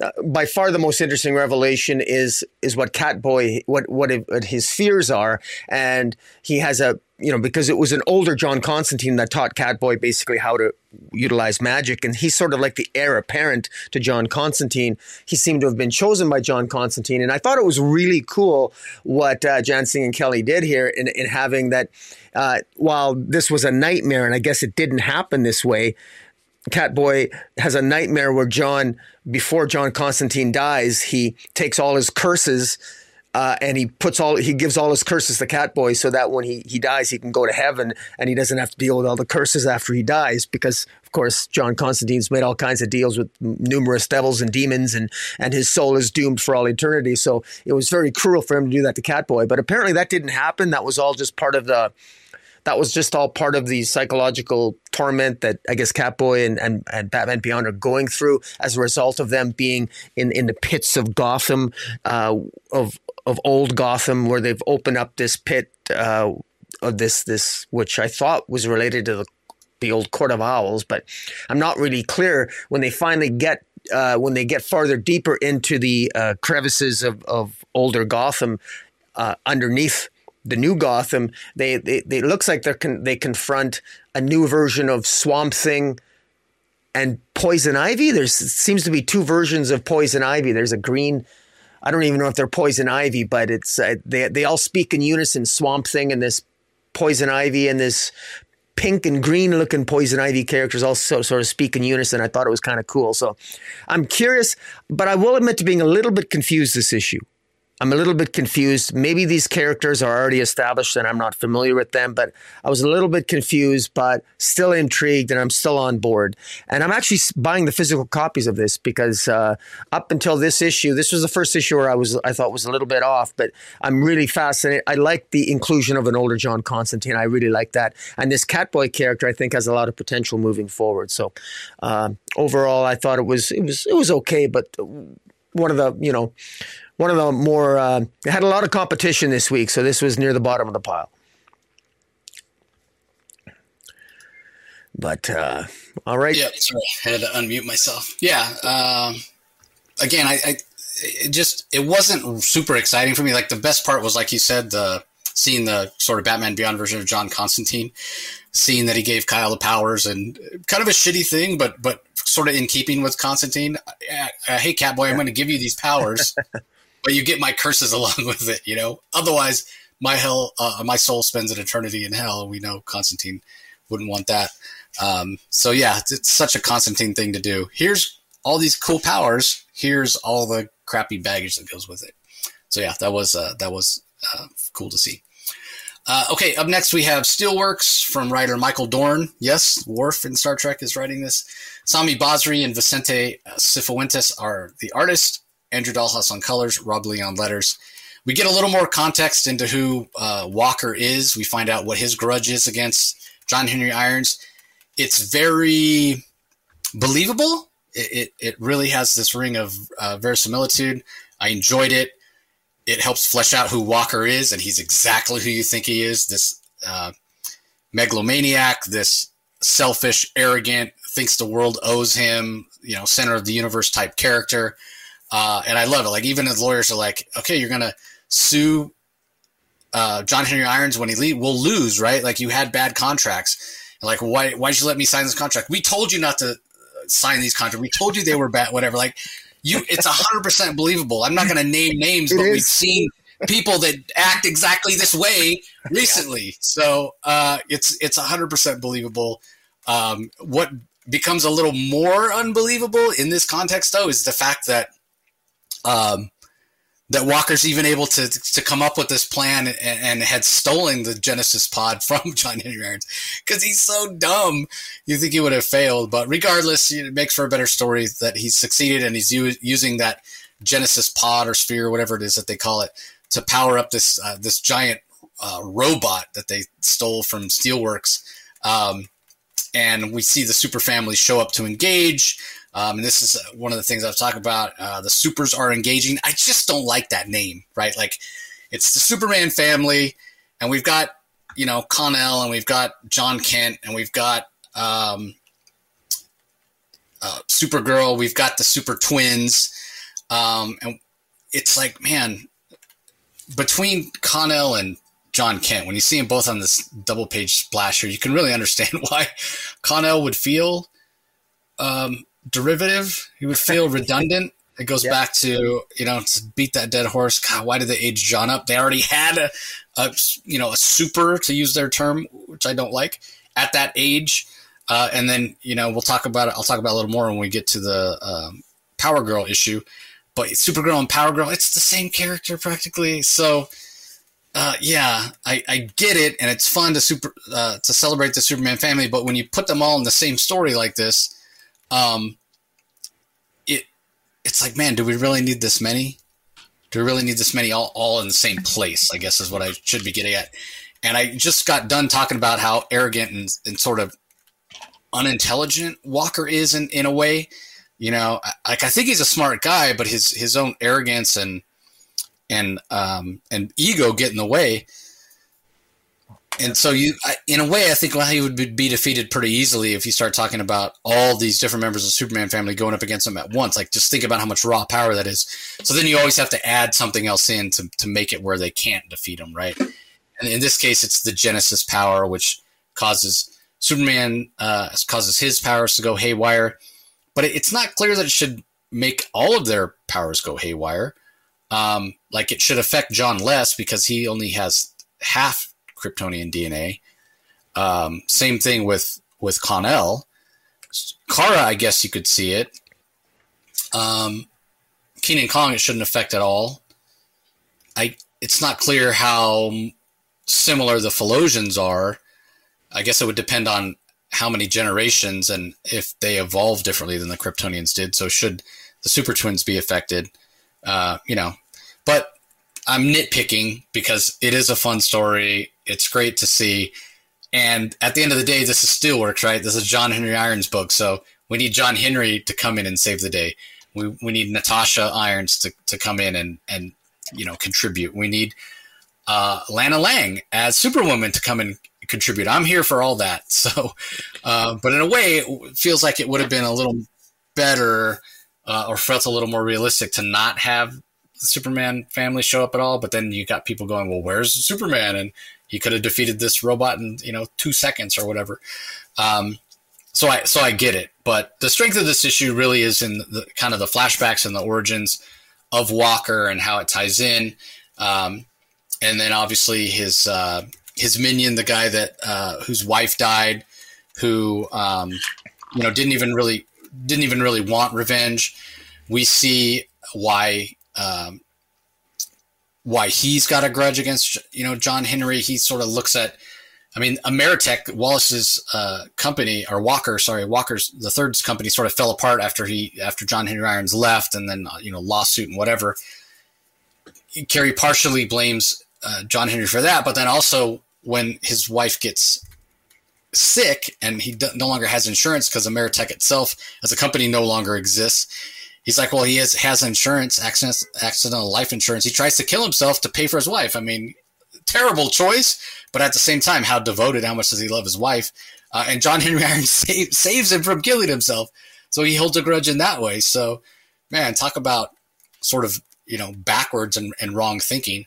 But again, interesting character, this Cary, uh, layers of complexity, and definitely not a mustache twirling villain that Dorn's created because we saw from the beginning when Walker approached him, he's like, I'm not interested in getting revenge against anybody because the revenge won't bring my wife back, right? Um, so, I, yeah, I'm really enjoying this. I, I just continue to be impressed by what Michael Dorn has done. It, it's just amazing. Um, I don't know how much work, uh, how much assistance he's getting from Paul Kaminski, who's the Superman editor. Um, but I, I think Kaminski is an underrated editor for sure uh, because this is just, I, continue to be impressed, like I said, with Michael Dorn, not just in terms of his ideas and the execution, but like the, the pacing and the, uh, just, I can't believe this is his first comic that he's written. I know he's written other things. I think he's written prose and what have you. I think he's written some uh, television, uh, some live action stuff, but man, this is so good. This is so good. I would never believe that Michael Dorn, just just from reading this, I've had no idea who the guy was, and I was just reading this for the first time. I would not believe you if you told me it's the first comic the guy's ever written. Like he's just doing a fantastic job. Because again, it goes back to uh, like I was saying about Batman Beyond. Never been the biggest Batman Beyond fan, uh, and I think I said this when we talked about the previous issue of Steelworks. Of the four replacement Superman that showed up after uh, Kal-El was killed, um, you had you know the Con Air, uh, Con, Conair, the Con, Kon-El uh, clone that was you know half Superman DNA, half Lex Luthor DNA, uh, the Metropolis kid. You had the Eradicator, last son of Metropolis, which you know was the Eradicator, um, sort of executioner of of Metropolis back in the day. Then you had Cyborg Superman, Man of Tomorrow, Hank Henshaw, which turned out to be a bad guy, and then you had um, the Man of Steel, John Henry Irons in the in the armor.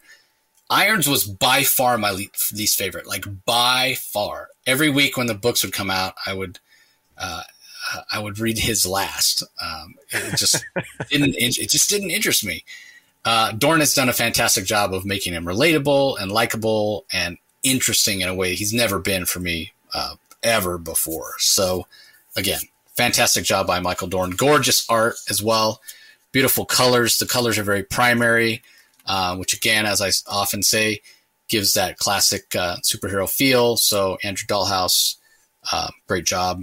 Yeah, love love all this, and I can't wait to see more Lana Lang Superwoman as well because um, I wish we could have gotten. I've said this before as well. I wish we could have gotten Phil Jimenez's original vision for that because I think it would have been better than than what we did get. So, uh, what are your thoughts on this? Uh, yeah, well, you, you said you pretty much said it all there. Uh, the great character work. Uh, Michael Dorn, may, maybe you know he was on the Next Generation as uh, Worf, and the Next Generation is was a great Star Trek series and known for its character work and all that influence from all those directors and all those great uh, Star Trek gener- Next Generation episodes. Probably, uh, maybe some of that wore off on him through osmosis, or maybe I don't know. Maybe did he? Maybe he directed or write some of those shows. I have no idea, but uh, he clearly does have some good instincts here about character work and the the character of Sean Carey, uh, the reason you know with his wife dying and, and, insurance not covering, and working for AmerTek, and then uh, Mr. Walker, the CEO of AmerTek, uh, making a bad deal with John Henry Irons, suing him despite the fact that he didn't own any of the patents and he had bad, and his, he didn't listen to his lawyers, et cetera, et cetera. It was just well done, and this was a good, a very good explanatory issue. It's it is issue five. It, it a lot of this, these revelations probably could have come earlier earlier. Quite frankly, I think this is one of the better written issues, and there's a lot of. Uh, but but then we did get we did get good character development in earlier issues as well. This was simply additive. To be honest, I thought we already knew enough about Sean Carey and about Mr. Walker that we didn't need to know more. But I was wrong. And I'm glad we know more because it's actually useful. I feel like this was a this this was a narratively purposeful direction and, and knowledge provided about these characters and these aren't uh, mr walker he feels like a one note character but sean carey does not he feels already i have some empathy for him some sympathy for him and i wonder where it's going to go and um, I love his relation. I love uh, John Henry Irons' relationship with Lana Lang. I think gingers are notoriously neglected in DC Comics. Uh, and not because you know, all we have is Oracle, right? Uh, mind you, now we have Oracle, we got Scandal, Savage, and we have uh, Lana Lang. Am I missing one? Anyways, uh, always good to have a ginger around, and um, yeah, I'm I'm curious to see where this is going. I don't know. Is this a series or is this just, is this a mini series or an ongoing? Do you know? Yeah, mini mini series. Oh. I think it's. I think there's only one issue left. I think it's six issues. Yeah. So yeah, we'll have to. Well, uh, we'll have I, to I think Michael Dorn's yeah, made a name for himself, so it's good. Yeah, hopefully we get more. Um, I was kind of surprised he hadn't written a um, a Star Trek comic. Actually, I, I, looked that up after second or third issue because yeah, you mentioned uh, you know being influenced by stories and writers and directors on Star mm-hmm. Star Trek: The Next Generation. I'm I'm nearly positive that I know he's directed uh, episodes of um, of Deep Space Nine Star Trek Deep Space Nine, which mm. Worf, you know, um, went over to that show after Star Trek: The Next Generation ended. I don't know if he wrote any episodes, but I know he directed some. So yeah, guy's clearly talented. He's a storyteller, uh, and he's doing a fantastic job. And I hope he writes more comics in the future. Uh, okay, uh, speaking of uh, how long issues go and miniseries, we have the final issue of Doom Patrol. Stoppable Part Two, Butcher Baker, obviously Candlemaker, which is uh, what we find out um, General Mortis has has merged with. This is written by Dennis Culver. Chris Burnham is the artist. Brian Reber on colors. Pat Brosseau on letters.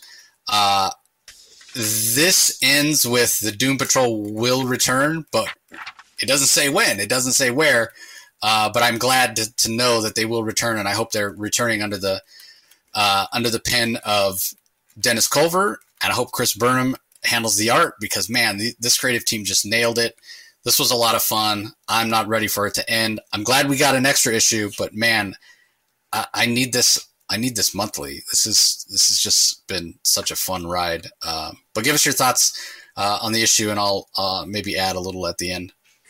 Uh, I had a lot of fun this issue. I've I've been you and I have both been uh, we've I think we both uh, collectively have expressed joy just reviewing this. It's just it's just a lot of fun, and and a lot of it is I think a lot of it is Chris Burnham's art. It just he just. Uh, there's so many there are many moving there's a lot of characters here but somehow i think dennis culver manages to give us just enough information about these characters that i feel like i, I know just enough about them to find them interesting here uh, i you know what's what's ended up happening here is General Immortus has has taken over the body of Dorothy Spinner, who at one time had a had a a, a sentient uh, thought form a, a thought destroying monster who desired the end of the world and, and egregore take over Dorothy Spinner's mind. Dorothy Spinner was a past girlfriend of Robot Man, it's revealed. Dorothy Spinner died, and General Immortus last issue sort of took over took over the body, uh, the, the corpse of Dorothy Spinner, and now the, he's become the candle maker, the candle maker who you can utilize his imagination. The candle maker can use his imagination to destroy the world and bring about the end of the world. And as as as as cliche and derivative as that might sound, it's it's it's so beautifully Doom Patrol because only the Doom Patrol can stop them. But the Brotherhood of Evil is attack is is attacking one half of the Doom Patrol. Meanwhile, Robot Man uh, is is Robot Man is and is trying to figure out how, how the hell do you stop General Immortus. And so you end up with uh, Crazy Jane possessing the quiz. And the quiz is that is is a member of the Brotherhood of Evil that that the only way to defeat the quiz is by naming all the superpowers you can because any superpower that the quiz thinks of, if you name it, she loses that power. And while Crazy Jane possesses the quiz and convinces the quiz to help, uh, Kipling scribbles uh, rune, rune, runic symbols on Robot Man to protect him from magic. Negative Man convinces uh, Mento to use his full telepathic abilities. And there's this massive attack, and they take it to General Immortus. The, the priest succeeds in merging the Candlemaker and General I- Immortus uh, together because there was a. It took a while for for General for the Candlemaker to come into his true power, and um, ultimately Mento restricts the Candlemaker from accessing his imagination. The Sneaks in and and at the end manages to get rid of General Immortus slash Candlemaker, dropping him into the bleed. The bleed is the is that is the multiversal place. The bleed is that area between all the different multiversal Earths. The red bleed, and uh, that's where that's where the bad guy here, General Immortus slash Candlemaker, ends up.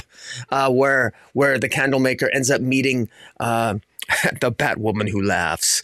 And I gave a quick summary there, and but the craziness upon which the the journey that the the journey that you experience getting there this is just it's so fun to read.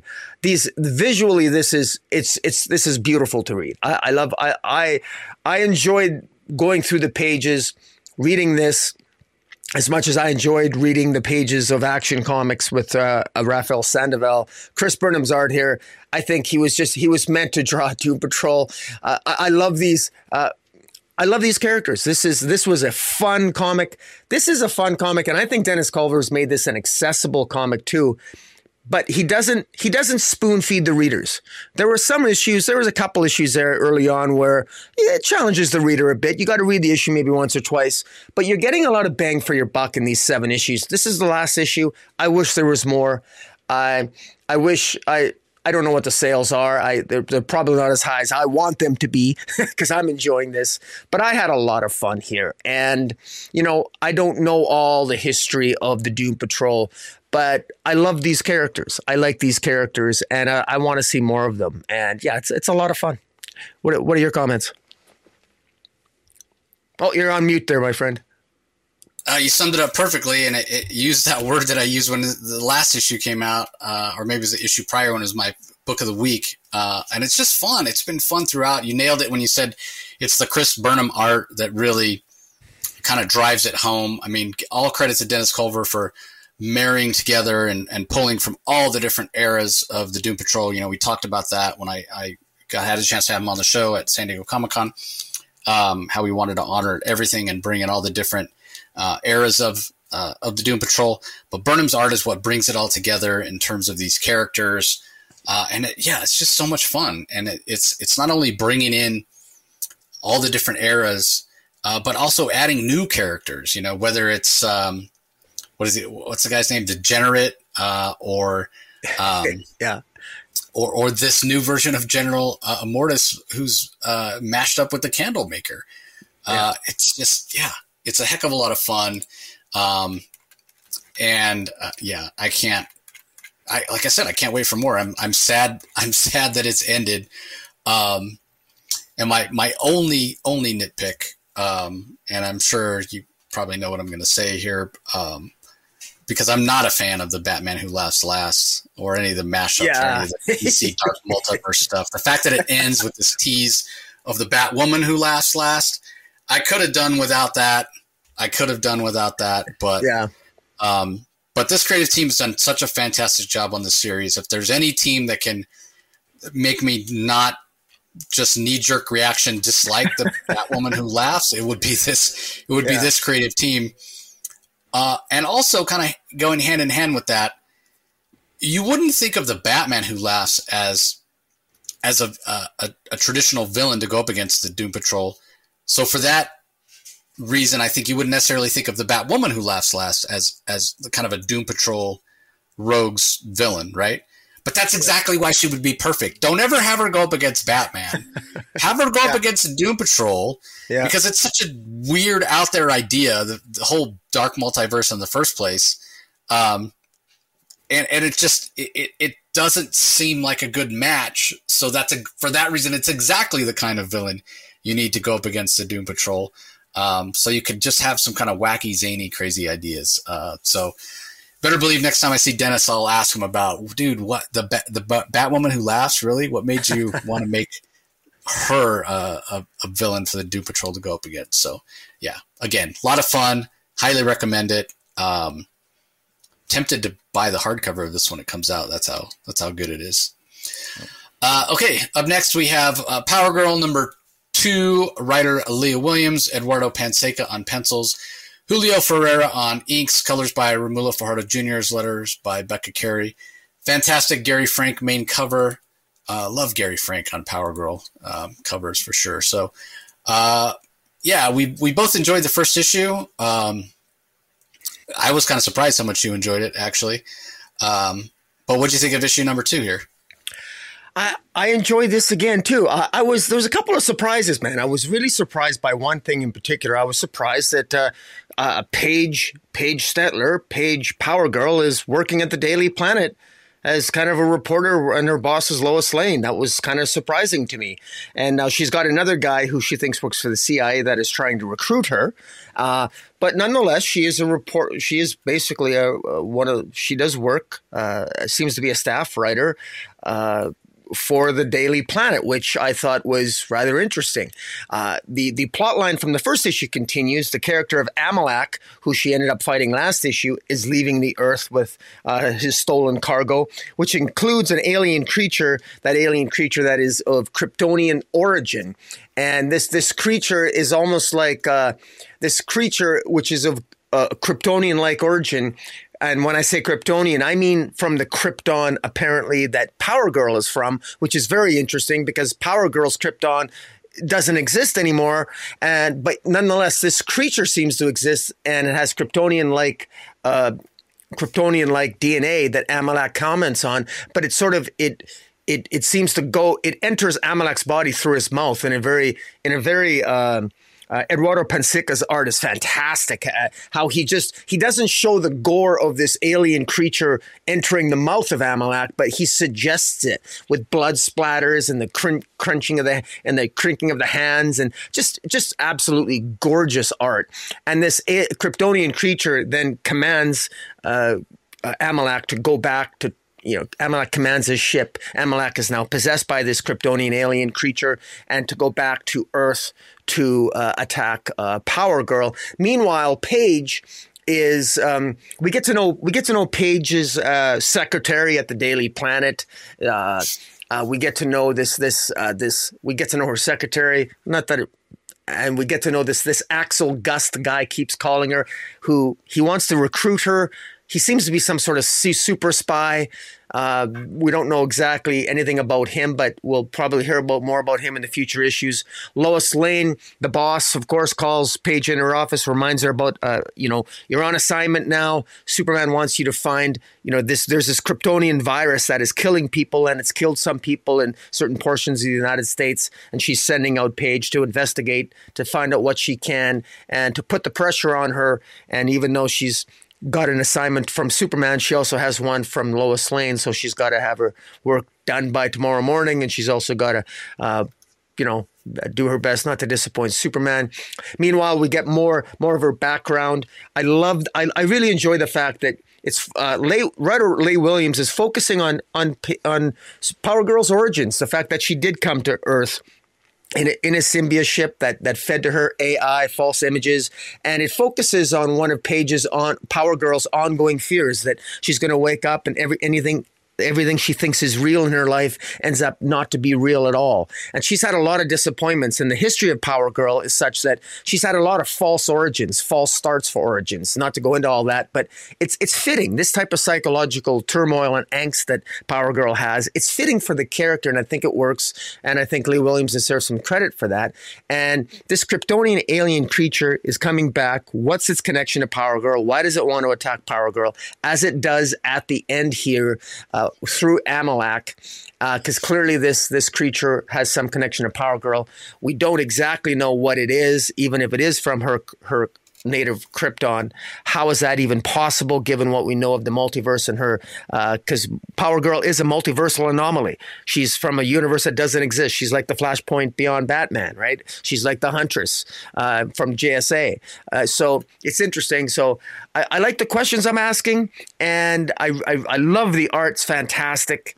And I also love the fact that is not afraid to draw some breasts. You know, they're, they're not as large as they should be, in my opinion, but, you know, they're large enough that it puts a smile on my face. So, yeah, I, uh, I, I, I enjoyed the issue. I enjoyed this issue. What about yourself? Yeah, I enjoyed it as well. Um, again, yeah, like you mentioned, the art's fantastic. It's an interesting story. It feels fresh. It feels refreshing. Feels like something we haven't seen from Power Girl before, but that's sort of my nitpick as well, right? Like, uh, and I could see longtime fans of Power Girl not not liking this. It goes back to what I was saying earlier about too many supers. Um, God, I can't believe I keep using that term I dislike so much. Uh, but but you know, you mentioned the multiversal uh, anomaly that is Power Girl. She she's Supergirl, and she does feel a little bit redundant. So, how do you make that fresh? How do you make that different? Right. Well, the path that Leigh Williams seems to be taking. You know, give her a different name, call her Paige. This idea of her as a, a, a, reporter and leaning into the STEM part of that. I love all that stuff, right? I love it. I love her working for Lois in her civilian uh, identity, I guess you'd say. So Superman's her boss, you know, as she puts it, in a heroic sense, super heroic sense, and Lois is her boss in a civilian sense. Uh, I, I find that to be interesting. But all of this works and it feels refreshing because it's it's so different than anything we've really seen from Supergirl before. But at the same time, like I said, I could see long term Power Girl fans not liking this because doesn't it feel like she's such a young and inexperienced character now? And she's been around for a long time. She shouldn't necessarily feel like that. She's been around the block. She knows her powers. And I, I you know, I mentioned this when we talked about the first issue. If you go and read the way that she acts and her um, her personality and and kind of the the version of her you get in the Justice Society from Geoff Johns, it does not match up with this at all. They still call her Karen there. She's much more sure of herself. She's much more confident. She's much more experienced. So yeah, I mean, kind of hard to reconcile how that all works um, in my in my head canon, as it were. But I'm willing to set that aside because this is a this is a fun story. It's an interesting story, and as much as this is the Power Girl story, a lot of what this the seeds that are planted, the supporting characters, whether it's Superman or Lois or Omen or this uh, Amarak guy, um, which maybe he's not even a supporting character anymore. Maybe died in this issue with kind of the invasion of the body snatchers thing that, that happened to him that you mentioned. Um, there's enough other stuff going on, right? That it doesn't feel hyper focused on Power Girl and it feels like it's building toward something bigger. Um, so I, I appreciate that as well. Uh, and I appreciate the fact that we have a, um, a character about character with a title that's in the Superman family, and Lee Williams has gone out of the way to make that clear, even in, to the point that you know members of the Superman family showed up and told Power Girl straight out, "You are a member of this family." But we're not getting all of them showing up, stealing focus. Um, we're, we're focused on this particular story to bring some evolution and some distinction to uh, Power Girl. Um, and again, I'll set aside the fact that it feels a little wonky that she's coming across as so green, um, so wet behind the ears, as it were, um, because this is a good story and I'm enjoying it. So, uh, all right. Up next, we have Green Arrow number five, written by Joshua Williamson.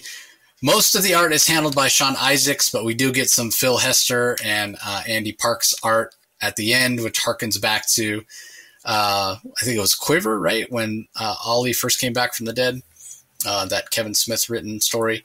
Uh, colors are by Romulo Fajardo. Remu, Romulo, why can't I say his name all of a sudden? Romulo Fajardo Jr., letters by Troy Peteri. Um, we, yeah, I think we've both been enjoying this. I, I will say this continues to be a very quick read. I think I read this entire book in about five minutes. Um, but yeah, I really, really enjoyed it.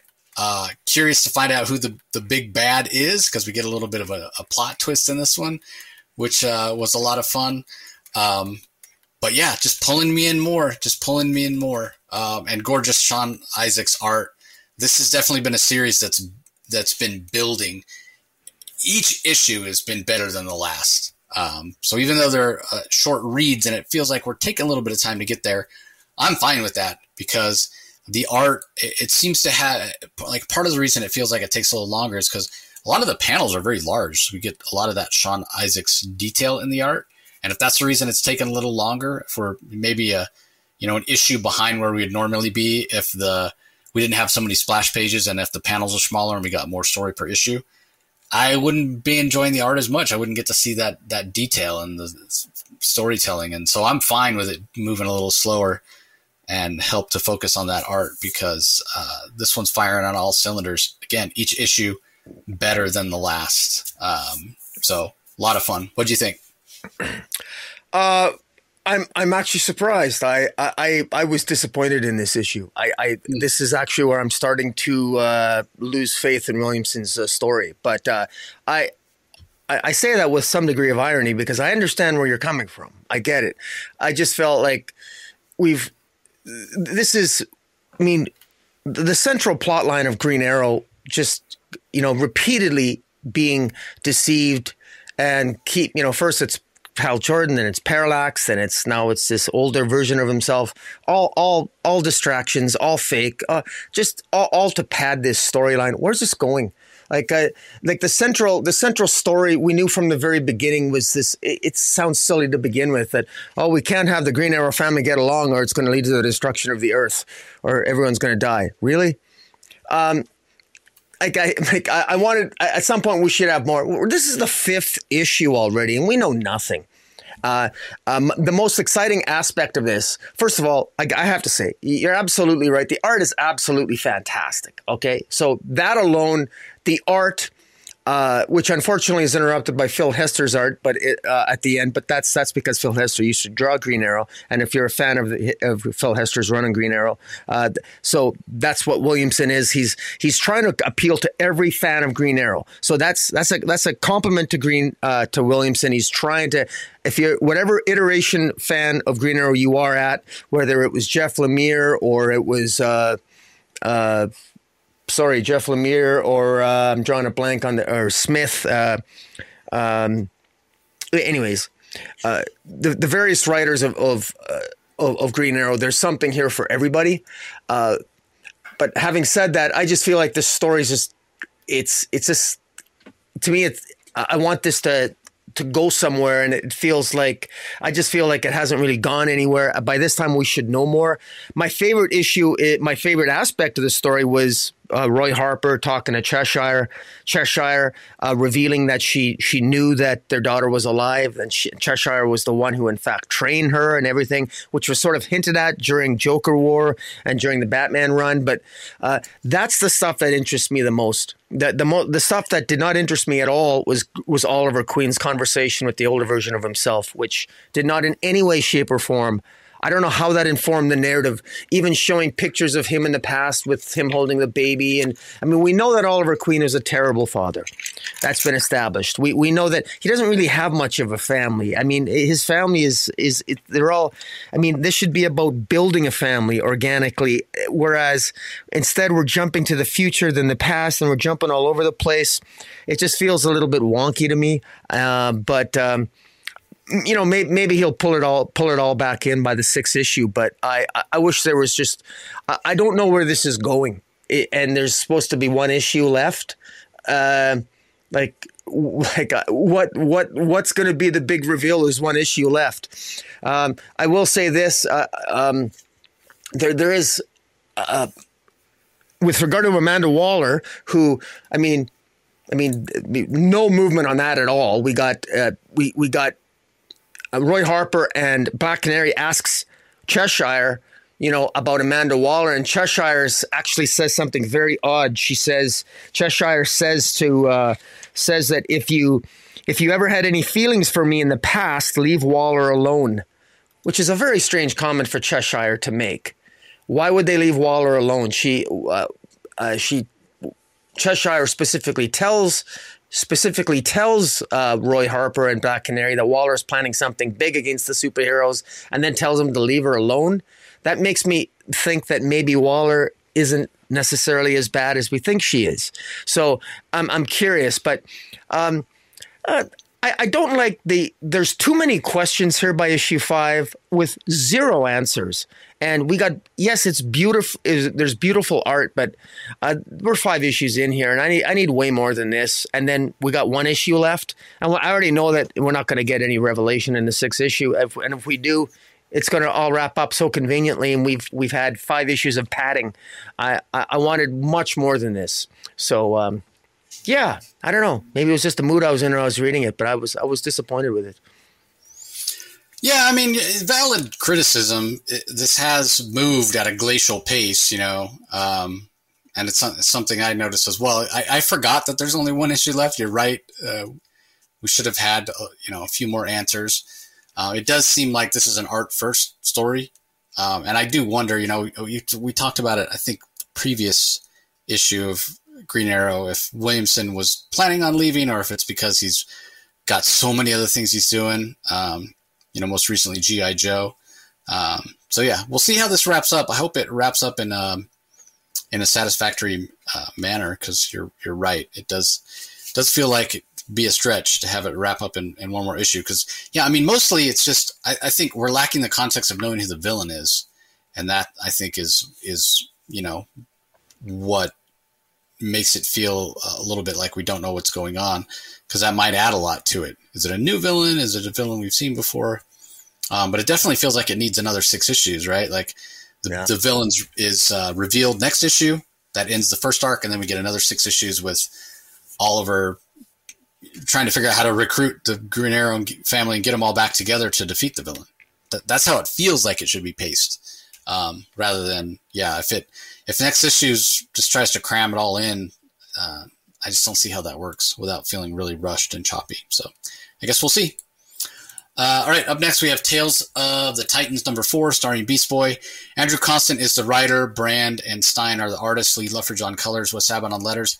I wasn't a big fan of the the art here, and only because it, it's well, the art is good for what it is. It feels like um, a much more of a cartoony style than we've had in in previous issues of Teen Titans, which they're all separate stories, and so you know, as a trade or what have you, I don't think it'll, you know, it'll be jarring or shocking or, or whatever. But it's just it it's a little more uh, animation style rather than sort of the DC house style.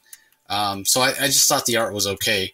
Uh, as far as the story goes, it's Andrew Constant does a decent job of trying to sort of fix the abuse that uh, the Beast Boy has received at the hands of various writers in recent years.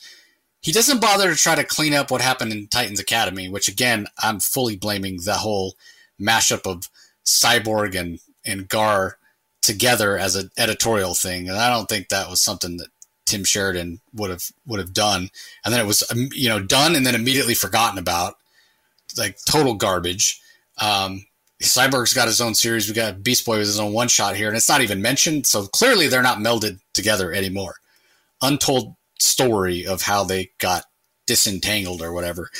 But at least Constant does have the the more recent trauma that Williamson subjected uh, Beast Boy to of being shot in the eye by uh, by Destro, right, and the trauma that that all plays out uh, from there. So I do think that if you have a better understanding of Beast Boy's origin, you know, uh, you know about how his he was his parents weren't the the best, they weren't necessarily attentive, and then how his father had to kill uh, cure him from the disease that he had, and then his you know, time with Galtry being exploited and what have you. If you're more familiar with that, it's going to add more context to the story and um, and give you more if you're not familiar with that, I, I think it's going to just kind of read as a little bit more of a boring and generic comic. Not necessarily a bad comic, but without that context, it's everything is sort of surface level. So, you know, I am familiar with Beast Boy's origin and I, I did know who these characters were. I understood, understood the references to Galtry and his father and what have you. So for me, it worked. Um, and the other thing is, of course, DC is leaning into this idea of Raven and Garfield's uh, relationship. Really, uh, I think due to the success of the Cami Walker YA um, stuff, where they uh, have a relationship, and it, a lot of people seem to like those books; they're bestsellers. So bringing it over to the main DCU, I'm totally fine with. Um, so ultimately, I think this is successful, um, but it's not without its it, its drawbacks. Um, so yeah, this one was okay, but wasn't a wasn't a home run for me by any means. Uh, what did you think of it? Uh, this was a this wasn't not only was this not a home run for me, this was a strikeout. I I I just I you know the the art was serviceable enough, but I first of all I I've read this. I'm I'm guessing it, there's there was it was not revealed at the end how his eye was fixed. He said he he just he just he defeats the he defeats the wolf at the end, and the, he says, "I'm going to put you someplace safe, or you'll be treated well." Then I'm going to do the same for me, and and then he comes back, and suddenly his eyes fi- his eyes fixed. So apparently he went somewhere that fixed his eye, but it wasn't. It, it, so uh, we never that, that I don't I don't know how his eye got fixed. That never made any sense. I guess we just he went to the hospital and he got it fixed. Why didn't he do that right away? I I, never I never got the sense. I I thought this was a completely missed opportunity. I thought this narratively was a huge miss. There should have been, at a minimum, uh, a summary of Beast Boy, more more about his past, more about how he got there. Uh, there should have been more Raven. There should have been less about this wolf creature. We already have Beast Boy. Why have a wolf creature there? I, I just, I don't think it did. I don't think it did any favors. I think Tales of the Titans has been an abject failure as a series. I don't think it's a very good. I really don't think it works well or, or jives well with the main series proper of Titans. I've been hugely disappointed with Titans. Uh, I think it's it's a boring comic, and this Tales of the Titans, I think. Uh, for the most part, narratively and artistically, other than Nicola Scott's beautiful covers, has been a huge disappointment to, to, me. Huge disappointment. And this is, out of all the four, this is the one that is the least. Andrew Constant's a better writer than this. Uh, but this this I found this just to be just plain boring. Didn't Andrew Constant? Am I am I confusing him with someone? Didn't Andrew Constant do the Titan series that we like so much? The no, that was Kevin Scott. Oh, I always oh right, Kevin Scott. Yeah, they should have had Kevin Scott do this. Uh, he, would have. Uh, but by the way, that that Kevin Scott series is way more exciting than uh, Tom Taylor's uh, Titans by any stretch. But now this just what this this isn't for me. And to be honest with you, Titans is a title that's quickly turning into something that's not for me. This Tales of the Titans is clearly written for a younger demographic. Uh, uh, it used to be comic book stories were ageless and timeless. That's no longer the case, and I hate to say it, but you know, uh, it's just we need writing. Writing matters. Quality of writing matters. Uh, editorial direction matters. And I'm just, I just, I'm not, I'm not a fan of the editorial direction and the decisions they're making DC with respect to the Titans. But that's, you know, thank. I'll just leave it at that. yeah, well, we had uh, the Starfire one, which you didn't enjoy. Well, I remember, yeah. I remember that, and then we had the Raven one, which we both thought was a little derivative. Yeah. Um, because again, it was Raven Trigon. I thought you liked the Donna Troy one though that we had. Most uh, yeah, it, I mean, it was, the best. It, was, the best. The best, yeah. yeah. the best of the of the four. The best. yeah, I mean, I, I I tend to agree with you that this one, um, you know, it's only okay. Uh, you know, use the word boring, and I, I, I sort of get it, but in, I mean, I, I like Andrew Constant. I, I thought his Demon Hell on Earth series was fantastic. He's done other things at DC that I liked. I don't hold it all against him because I think he had by by far of all four of the the books focusing on these four characters, he had the toughest job. He had the toughest job to try to make sense of, uh, just because of all the crap that DC's put Beast Boy through recently. And as far as his eye being healed, I mean, maybe it's just you know the way I made sense of it. He's a shapeshifter, so I always thought it was kind of interesting that they made it like, oh my god, he is almost dead because I mean, if you're a shapeshifter, can't you just like shift into the form of another animal, and your you know all your cells and whatever you know do what they need to do to shapeshift, and then you shift back? I'm sure I'd be. It's like shooting Plastic Man, right, or Mister Fantastic. Like your the your very existence, your very corp, uh, corporeal form is uh, is malleable. So yeah. can't you just shape change to something else to like a bunny, and then shape change back, and wouldn't your like your body just remembers, oh, this is how my eye is constructed, and so it just it's rebuilt. So anyway, I mean that that's how it made sense to me. But I, I get what you're saying. It wasn't. It certainly wasn't. Um, it wasn't explained. It wasn't uh, you know outright said. But that, that's kind of how I took it. But maybe yeah. I'm just doing doing their work for them, as uh, I, I so often do. Uh, all right, not going to have a lot to say about this one. We have uh, Harley Quinn number uh, what number are we on? 33 here. Uh, written by Tini Howard. Um, art is by Sweeney Boo. Um, I I go back and forth on this title. Sometimes I really, really enjoy it. Other times I'm I'm I'm just frustrated by it. Um, the, here, like the biggest thing, the most interesting thing, is the fact that it, it appears that it might be Lou and Bud, her hyenas, who Tini Howard has um, introduced this idea that they're sort of these very intelligent multiversal beings. And we, we found out last issue that different Harleys of the multiverse are being murdered. And then come to find out this issue, uh, maybe it's this multiversal version of Lou and Bud. Maybe it's not even really Lou and Bud. Maybe the real Lou and Bud have been replaced. But maybe it's these multiversal beings that are uh, that are killing the various Harleys across the universe. No explanation for why yet, but it is sort of uh, interesting. But in terms of the the art and the color, this is starting to slip for me uh, a little bit. Um, it, it, just, I don't know. This, this issue, I, have been trying to be on board with this, but this issue, it just, it didn't work for me uh, I just I couldn't get into this issue. It feels like the story's dragging on just a little bit too long at this point. Um, so yeah, I don't really have much else to say other than that. Um, I know this hasn't been for you um, because it's not the version of Harley you like, and I've been I've been trying to embrace it for what it is, and for the most part, it's been working. But it's starting to feel like it's dragging on just a little bit too long. Um, and we still have never really got an explanation of how Harley was able to do the things she did has done. Like she's become this multiversal hopping character that um, we, in my mind, haven't gotten a satisfactory explanation for how she has these powers. Um, and the relationship between her and Poison Ivy, which has been a little bit up and down in terms of how Tini has has handled it, is definitely on a downswing in this issue. So that that feels a little feels a little bad. You know, it feels a little negative. They're they're sort of sniping at each other. It's not it's not fun. And I'm not even this big fan of Harley and Ivy as uh, as a couple. Um, I could sort of take it or leave it. But if you're gonna if you're gonna put them together, God, don't have them snipe against each other. That uh, against each other. Um, that's just again, it just feels bad. Um, so I, I don't know. Uh, and then the backup, I'll, I'll, just go ahead and mention it.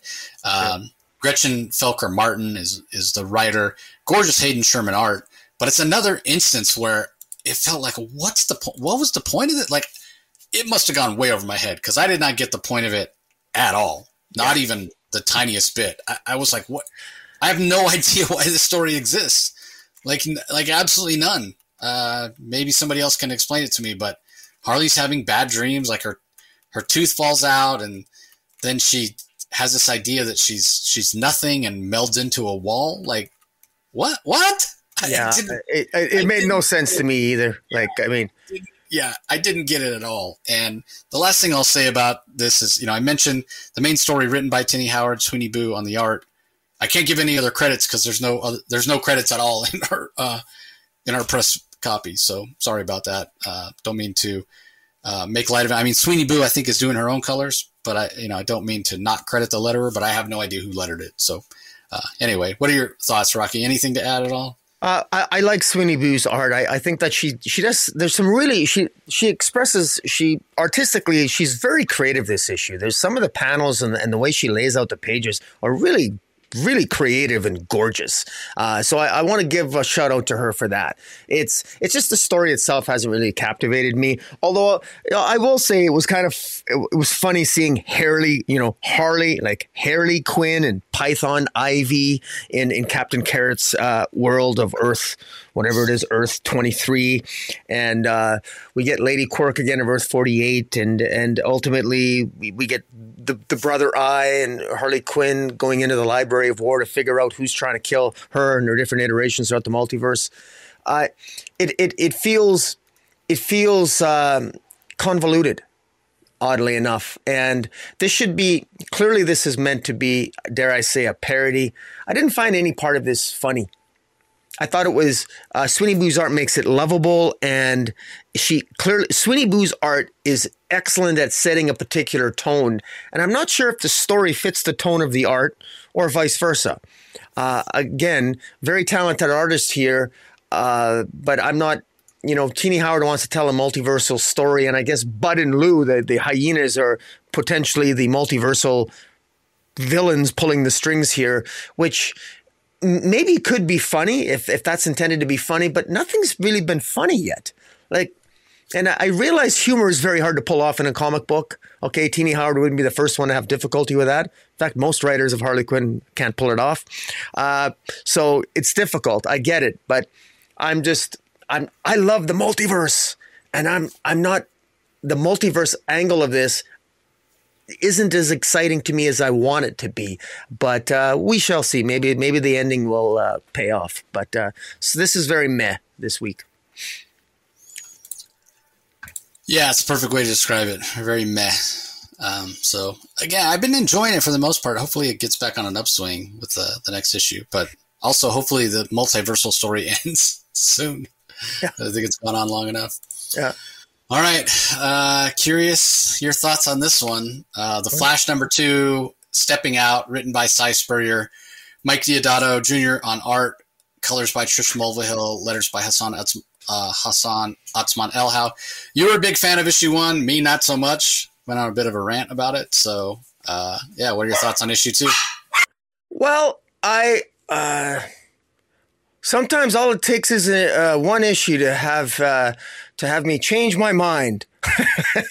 uh, this, I thought, I, I, had to read this a couple times. I, I, did feel that this was a little bit. Uh, uh, I, I, don't want to say that the narrative's gone off the rails here, but I, do think that I have a sneaking suspicion you're going to say that, and uh, I, know many people. I, think that this is this is really where it's it's writer uh, writer Si Spurrier has really embraced his inner his inner science, his inner metaphorical, scientific, uh, really wonky, out there, spacey kind of things here because uh, nature loves a pattern, as Wally as Wally West says in this issue, and in last issue ended with Wally confronting the uncoiled, which is this nonverbal abomination from between realities, and and the Speed Force is out of control.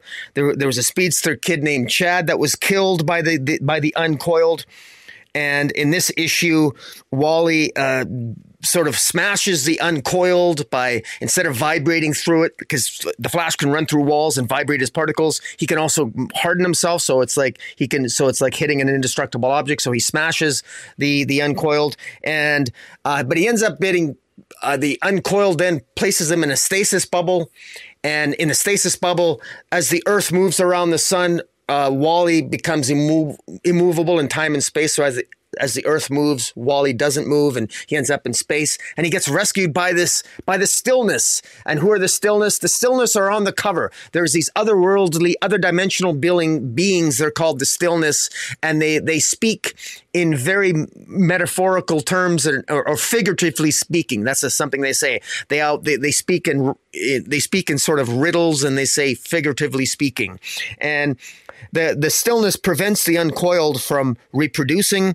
Uh, they also they're apparently there to study something called arc angles. And the stillness refers to the Flash as uh, as a failed pilgrim that doesn't realize that he's harming the brain paths. So that's what Wally's been doing. Wally is really a failed pilgrim, according to the stillness, and he's doing damage to the brain paths. Who are the brain paths? I've got no idea. This uh, I still love I love uh, Mike Deodato's art. I don't mind it here. Uh, uh, I know that uh, uh, uh, I know that not everyone might be like the artistic style, but I don't mind it. Wally, with Mr. Terrific, identifies a hexagonal pattern of all the places that Gorilla Grodd and his minions attacked. They, it forms a hexagonal pattern, which is like a honeycomb pattern, which in science, of course, I guess it, it forms a pattern. So nature loves a pattern, science loves a pattern. So it's it's got something to do with uh, time and time and space, you know, uh, and um, it, it's um, they think Grodd is trying to mess with realities because of this, and uh, somehow Wally can step out of time and space and and out of the thread of my own story is what he said. This is the language that that you know, and I love some of the I love some of the poetic language in issue one. I'm not a fan of it in issue two because it didn't. It, I don't know how it's it, it it's confusing to me. You know, Wally stops Grodd by stepping out of time and space and out of the thread of his own story. What the hell does that mean? It's really getting Grant Morrison, but I don't mind Grant Morrison, and I'm still gonna I'm gonna cut Si some slack because I I because if he's trying to channel his inner Grant Morrison, so be it. I'll get I'll cut him some slack and we'll see where this goes. But I hope this doesn't get too I hope this does not continue to get too esoteric. I hope it begins to become a little bit more clear as these issues move forward. Uh, but I'm really curious to hear your thoughts. yeah, this is an interesting one, right? So uh, the first issue worked for you, second issue didn't. For me, the first issue was yeah bad. No other way to put it. Didn't like it. Didn't work for me. The second issue did. The second issue did. It's completely flipped. Uh, but that being said, there are still issues, right? Like a lot of the things that I didn't like in the first issue are still there. You you mentioned it, you know, the Morrison way. It's it's all this word salad, right? Especially when we we get these beans that that Wally uh, meets up with when he's uh, when he's he's frozen basically when he becomes st- still uh, these archangels not not archangels like in religious form but arc arc angels. Um, but and they just you know regurgitate all this different word salad and, and what have what have you. So that that that part of it that you know, you, you described it as uh, Si Spurrier sort of channeling the, this his inner scientist or whatever, but it's just a bunch of terms that don't mean anything. So it, it doesn't give context. It's just supposed to make them sound, you know, to borrow your term, esoteric and weird. And I don't I don't like that. That it's it's purposeless and it fills up the page with unnecessary dialogue that's not needed, right? And while I'm not a huge fan of this breaking panel kind of thing um, that Deodato's been using lately, which it's so different. Like, I think back, like when I think of Mike Deodato art, I think of his 90s stuff on Wonder Woman and Artemis or whatever. And that's the Deodato yeah. I think of. This style is so different. That's not to say it's bad. It's much more textured, but it's, it's interesting. And my, my problem with it uh, in the first issue was everything was so convoluted that having art that was a little less clear just added to that feeling. Um, so setting aside the, the word salad part, um, the thing that is beginning to work for me is we're getting some of the ideas that it seems like the big ideas that Spurrier wants to explore are being fleshed out a little bit more, which then it becomes a little more clear. So I don't mind the more com- uh, complex art style. So specifically, I think the idea, and it's a, it's a smaller idea, but just the idea that with what's going on with these archangels and what's going on with the Speed Force, whatever, it's not that people are being frozen; it's that they're being stopped. Right? They're being stopped. It's sort of the opposite of the Speed Force. They're being stopped. The Earth continues to move in orbit. It continues to spin. So it's not that you're being launched up into space. Just all movement has stopped. You stay in like a stationary place and the Earth continues to move, the solar system continues to move, the galaxy continues to move. That that's a cool idea, right? And then Spurrier's expanding on that by saying, okay, this is the, an idea of stillness, and and maybe this is what the still force should have been all along, right? Like so many times you think of the turtle or slowness as being the opposite of the Flash, right? Yeah. Because he's fast, and the opposite of fast is slow. Well, when you really stop and think about it, isn't the opposite of the Flash no movement at all, especially when you start talking, it, you know, it, what he's able to do in terms of vibrating his molecules to uh, get to a different vibrational frequency and travel through the multiverse or uh, phase through matter and that sort of thing. So the opposite of movement is non-movement, right? That's that's true stillness. So not the slow force, but the still force, and you know maybe this, like I said, is what the still force should have been all along. So I like that idea.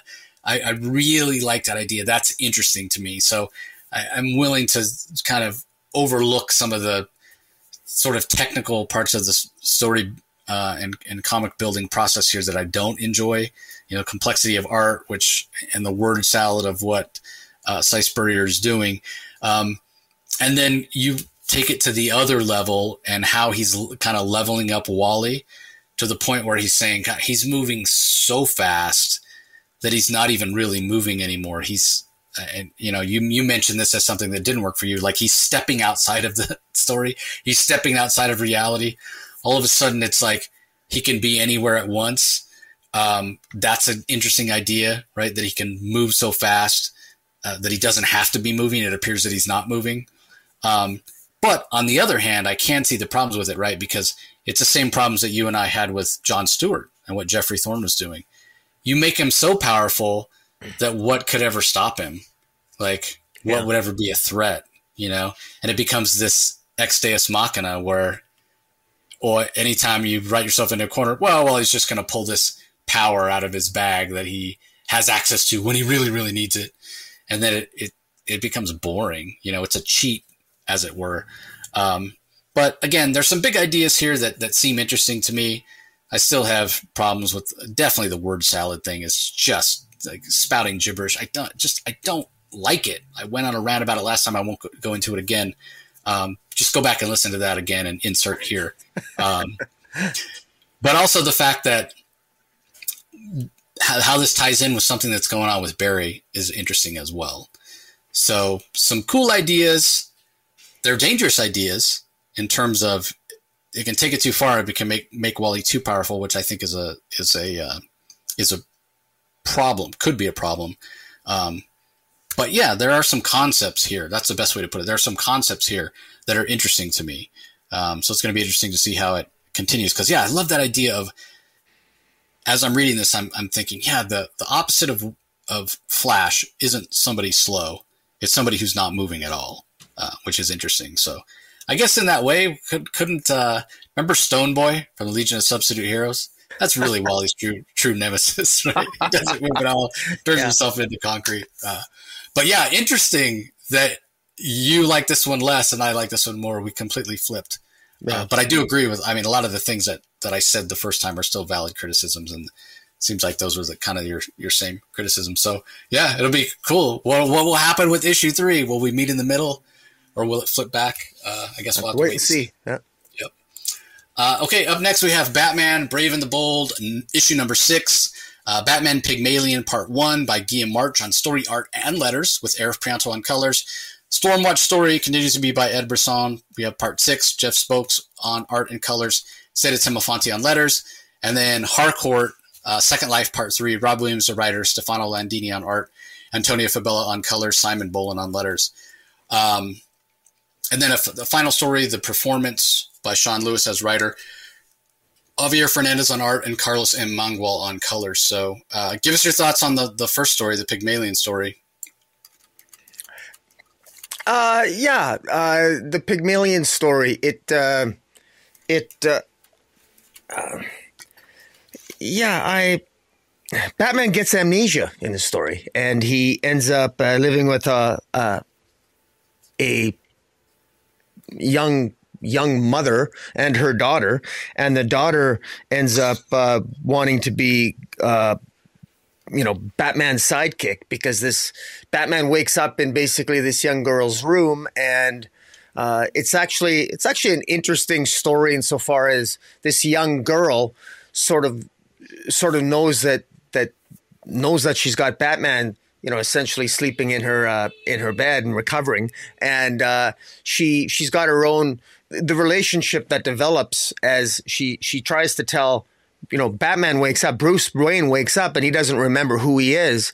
And of course the girl knows that he's actually batman. And, and it's kind of an interesting dynamic how it plays out how batman you know doesn't know who he is, and yet this young girl knows who she is. And, and it's kind of funny. He wakes up and she's actually wearing a Robin shirt with a Robin on, with an R for Robin. She wants to be his Robin, and it's kind of funny that he still doesn't remember that he's Batman. It still takes a while for him to figure out, you know, who he is. And uh, I thought it was actually an interesting some interesting character moments between a, a, young, you know, this Bruce Wayne who's lost his memory. He's clearly Batman, and and throughout the story, he's training himself. He's he's got muscle memory, and his his mind's memories maybe slowly coming back.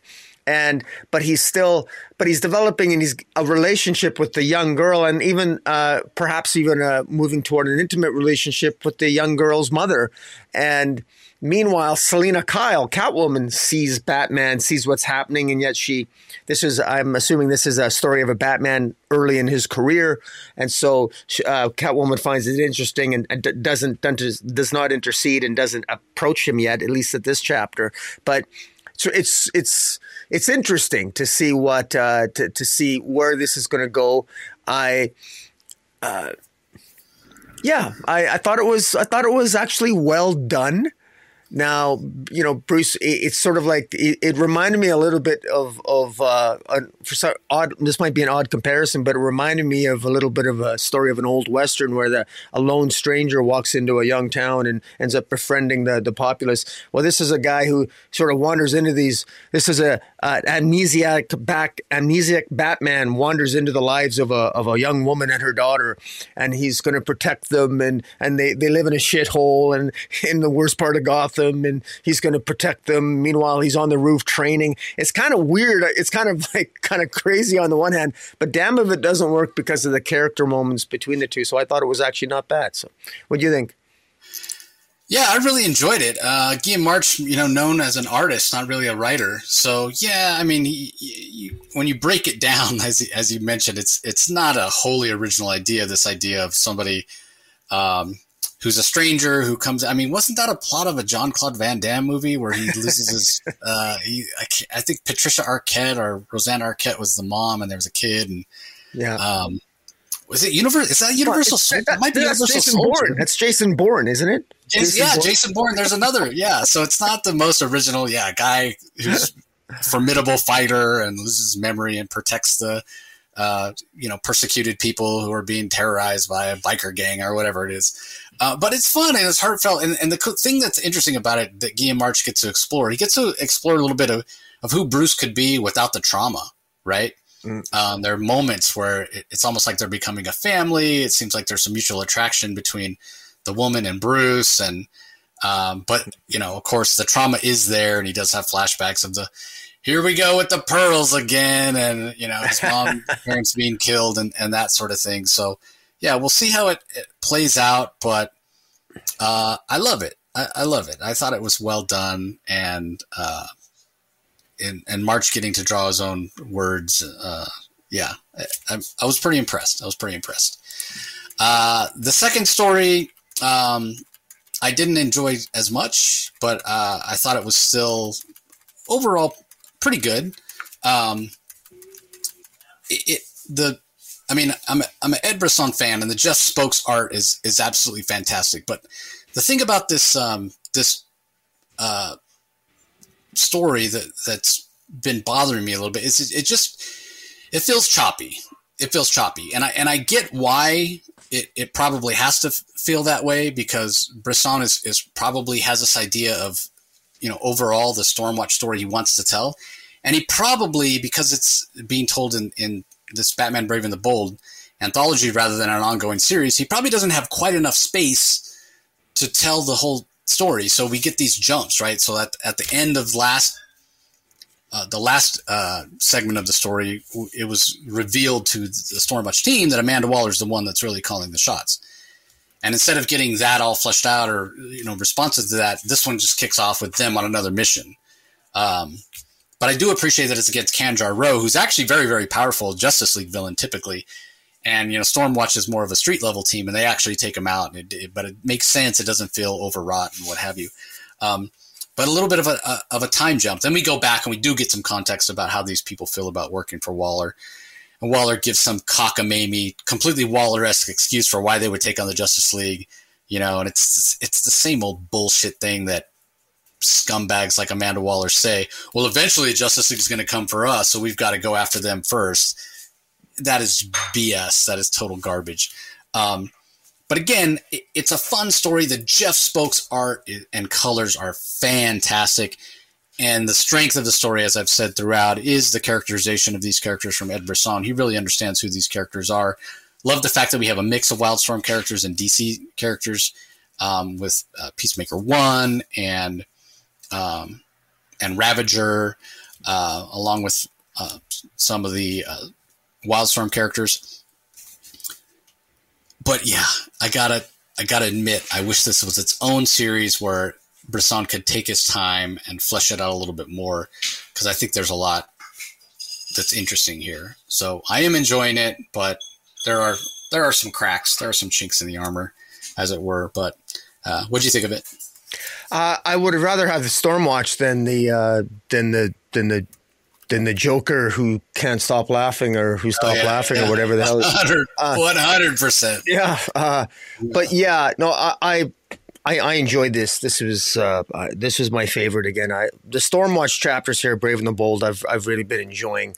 I, I, I love all the I love all these characters. I love Shado when she's throwing the villains out the airlock. Uh, I mean, she's she's badass and kick ass, and uh, uh, just Peacekeeper One wants to kill Batman. Shado has no talks about looking forward to potentially killing Green Arrow.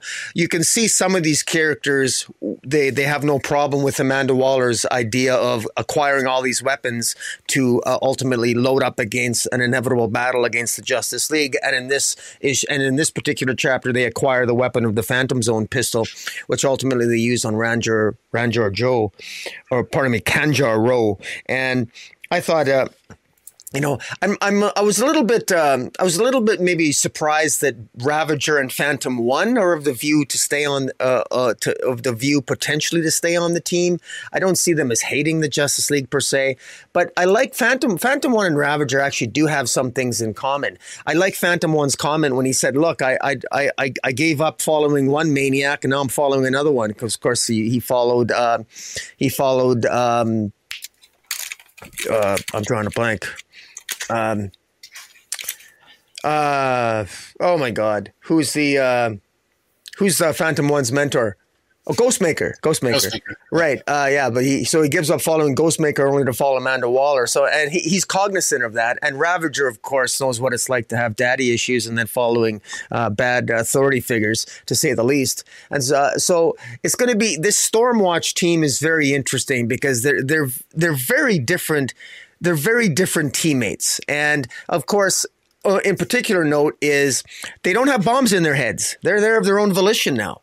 And uh, Amanda Waller is finally sort of maybe, at least with respect to the Stormwatch members, realizing that maybe, maybe having people siding with people who agree with your cause is better than forcing people to your cause by putting brains in their skulls. Uh, so that's maybe interesting. We still don't know Amanda Waller's plan. I'm it's getting a little bit frustrating, really frustrating that we, you know, this whatever Amanda Waller's plan is, it's getting it's starting to whatever it is, it it's it's bound to be disappointing and very underwhelming when we get to it because it just seems to be ridiculous. I mean, it's going to be dragging on this master big plan, you know, this misdirection that's been going on or whatever it is for so long. I, I think they, they, they drag it out and play it out way too long, and I, I wish I wish they wouldn't do that. I actually uh, at this point I want to make give a quick shout out to Mark Millar's The Big Game five issues long, fantastic. It gets right to the point, tells you who the villains are, tells you what the villains did with the superheroes. It's quick to the point, it's fantastic, and it's the biggest event of the entire year as far as I'm concerned. That guy knows what he's doing. DC should take a few notes, uh, or at least the writers of DC should start taking a few notes, or listen to Mark Millar and start hiring the bigger name writers to come back to the big two. That how's that for an idea? But I digress. I love Stormwatch, so. Yeah, yeah, it has been, I, and I agree with you about Amanda Waller, right? Like the, the the best thing DC could do, in my opinion, is just throw her away, get rid of her, take her off the page. Just, I mean, clearly they don't have a problem with leaving threads dangling and things just changing. Like look yeah. at what we were just talking about with Beast Boy and the yeah. cyborg, yeah. you know, whatever. Okay, they don't want to do that. They've been building this for too long. They're gonna build to some event or whatever like you mentioned, it's probably going to be underwhelming. Amanda will fail, blah, blah, blah. Okay, at that point, then take her off the stage for a long, long, long, long, long, long, long, long, long, long, long time because we're all sick of her at this point. That's the second best thing they could do. They probably won't do that either because she's in too much uh, other multimedia stuff. But man, am, am I sick of Amanda Waller? I won't beat that dead horse anymore. Instead, let's move on to the Harcourt story. Emily, uh, Emily Harcourt so great to see her origin. So great to see who she is now. Um, so great to see her remember who killed her. Uh, so great to see her ruthlessness now that she's back. I mean, she st- she steals Weapon Master's powers. Is like mentally pass control of your weapons to me permanently and do it now. Uh, because after killing him last uh, issue, she gives him some Lazarus liquid that it's now called now to, to resurrect him and says, Hey, you're going to need more or you're going to be dead again uh, transfer your abilities. You know, the weapon master has the ability to to materialize weapons from some other you know dimension or holding space. Uh, which for uh, uh, Amelia Harcourt, who she is, her her expertise with firearms or what have you, that makes her very very formidable. And actually she's gonna go take out uh, Captain Boomerang, who's the one that killed her. So, uh, yeah, it's fun. It's exactly what you just mentioned about the big game. What Rob Williams is giving us is a very focused story uh, as much as we both love the Stormwatch story from Ed Brisson, he doesn't have the space to tell the story he needs to tell because there are so many characters. And uh, again, that's one of Brisson's strong points is his character interaction and character development. Harder to do that with a team story. Here, this story is just focused on Har- Harcourt, so Williams gets to focus on just her. It doesn't feel too big for the amount of space he has, and it's it's really fun, and it's really great to see this kind of badass sexy woman, take no prisoners, uh, getting her memory back, knows that a, Waller was lying to her. Hey, DC, you you want you want an out to be able to just abandon the Amanda Waller uh, plot that's been moving forward? Just have Harcourt take her out next, and there you go. Get rid of that whole crappy story event that we're building to. That I don't know anybody that wants to see. I don't know anybody that likes Amanda Waller and likes Amanda Waller stories at this point anymore. Man. Like we're all. It's not even that we hate her. I'm just starting to get. I'm just sick of seeing her. Just don't care. We know she's an out and out villain now, and a bad one at that. One that would be. I don't care how smart she is, uh, but w- with no physical abilities and like S- Superman. I mean, I know he wouldn't do this, but he could just fly her up into space. He could just capture her in an instant and go lock. You know, throw her in a deep dark hole somewhere and throw away the key. like she's not a threat. It's dumb. I'm over it. Have Harcourt take her out. There you go, DC. There's your answer. Just did all your work for you. Yep. Uh, anyway, I, I, love this Amelia Harcourt story. I'm not familiar with her in other uh, iterations. Obviously, this story probably doesn't exist without the um, success of Peacemaker. Um, but I'm I'm loving what we have here. What are your thoughts on it? Uh, I like it because this is this is Harcourt. The origin of Harcourt here is pretty much spelled out here. She was initially hired by a director, Carla, uh, by director Carla, to essentially, uh, ultimately, at some point, take out superheroes. So Harcourt already has a dislike towards superheroes. And you would think that she'd be right in keeping with Amanda Waller. Well, the thing is, she was a plant. She was planted by director Carla to uh, infiltrate Amanda Waller's Task Force X and ultimately take out Amanda Waller. But it ends up, of course, Harcourt ends up getting killed, you think by Weapons Master, but it ends up being she thinks it was actually Captain Boomerang that killed her.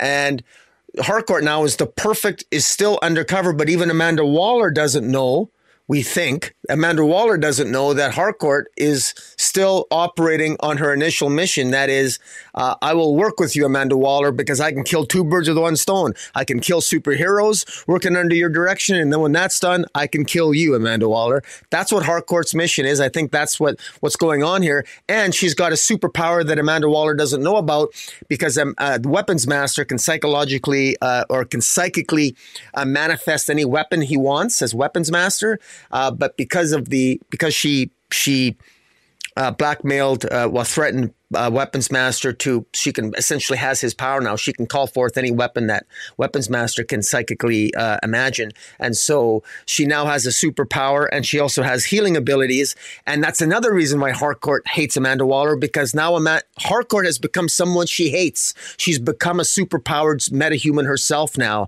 and so she's got Harcourt not only is pissed off at Amanda Waller, hates superheroes, but she's got self-loathing on top of it. So she's got the makings for a badass bitch. So uh, this is uh, you know this is this is a character to watch in the DC uh, moving forward. I hope. Yeah, I agree. I mean, I think uh, uh, again, due to her popularity in other media, they've they've, they've brought her back. Uh, this was a character that was created by Rob Williams and Jim Lee. So again, I, I mentioned this before. I love that it's Williams that's bringing her back. I expect to see a lot more of her.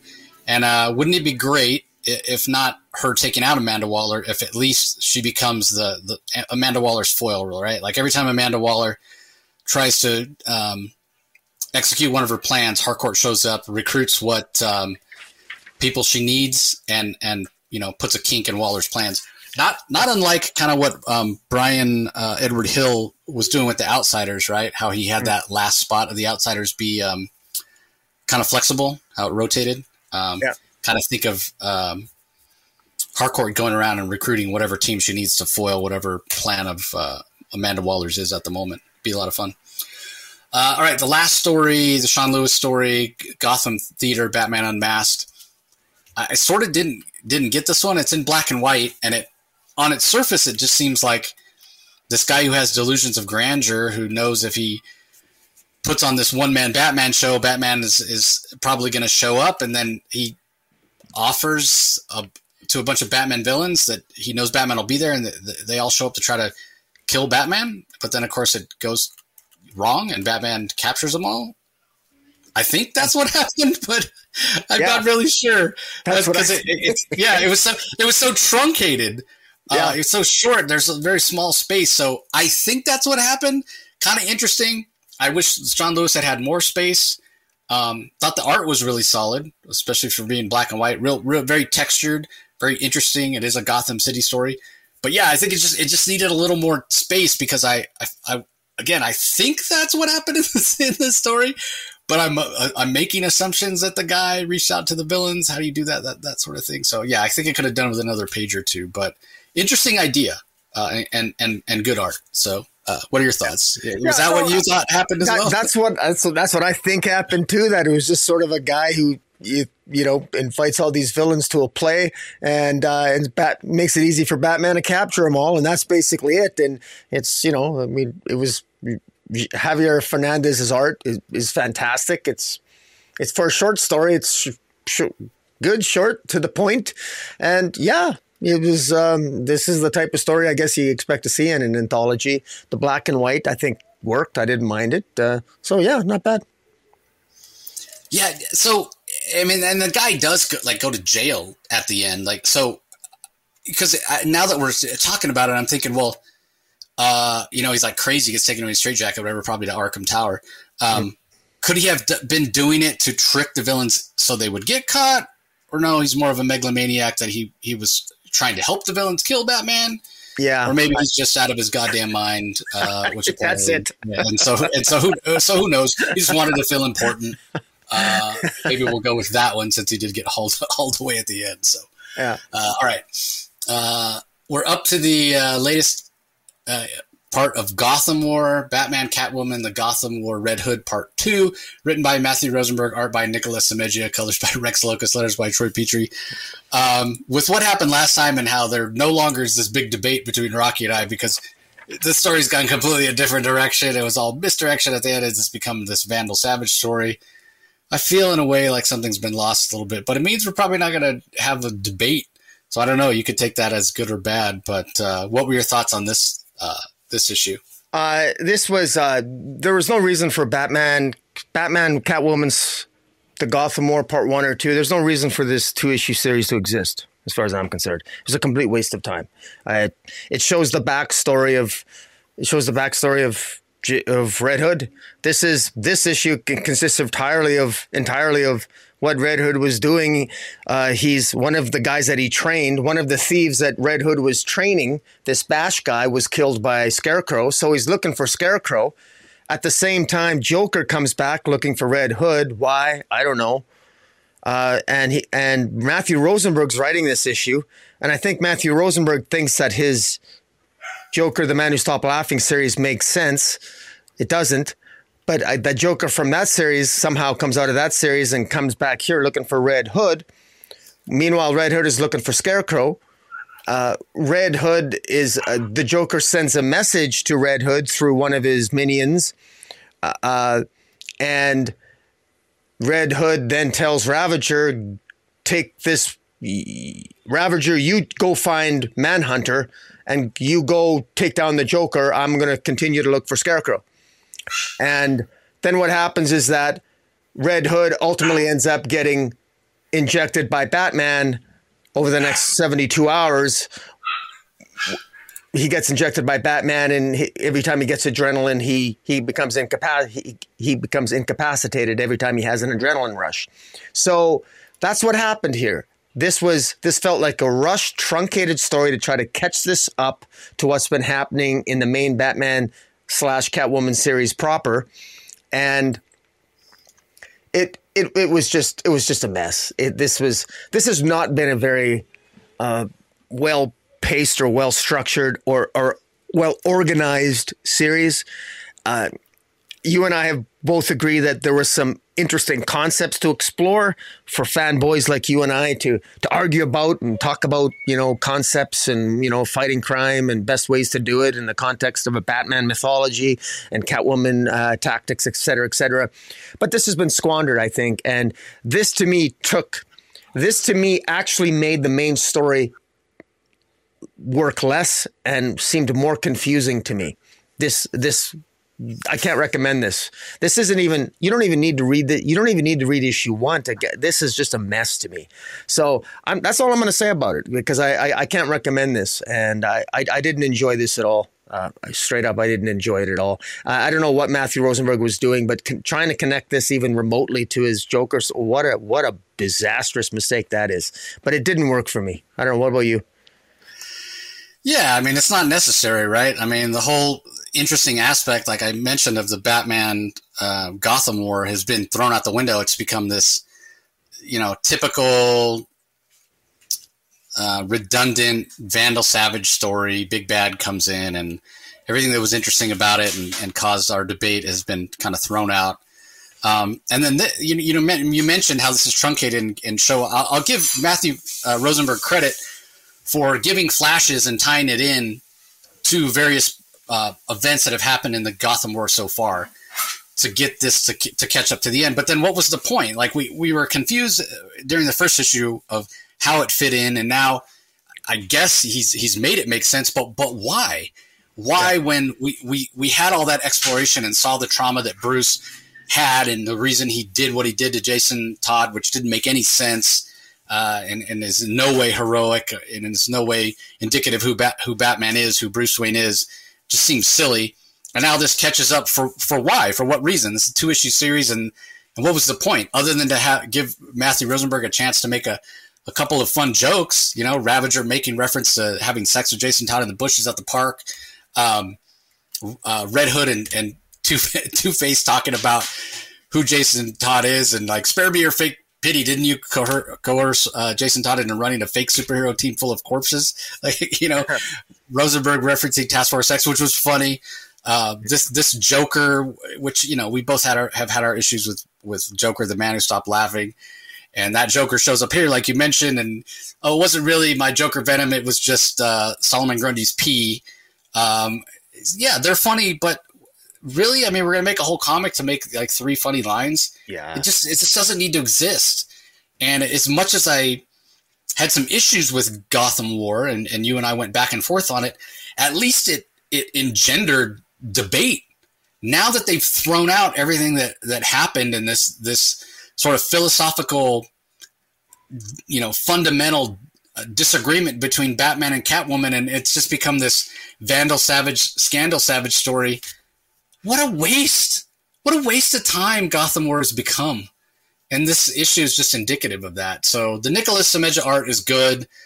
You know, it's technically a good comic in terms of pacing. And again, I give Rosenberg a lot of credit for, you know, being able to catch it up. That's impressive that he's able to do that in a narrative that makes sense because it started two weeks, you know, before Gotham War, according to the the caption we got in the first issue. But for what? For at the end of the day, what what does this issue do? What does this second issue do once it gets to the end of the story? It gets us caught caught up with where Gotham War is. It reminds us that this has become a a uh, a Vandal Savage, Scandal Savage story.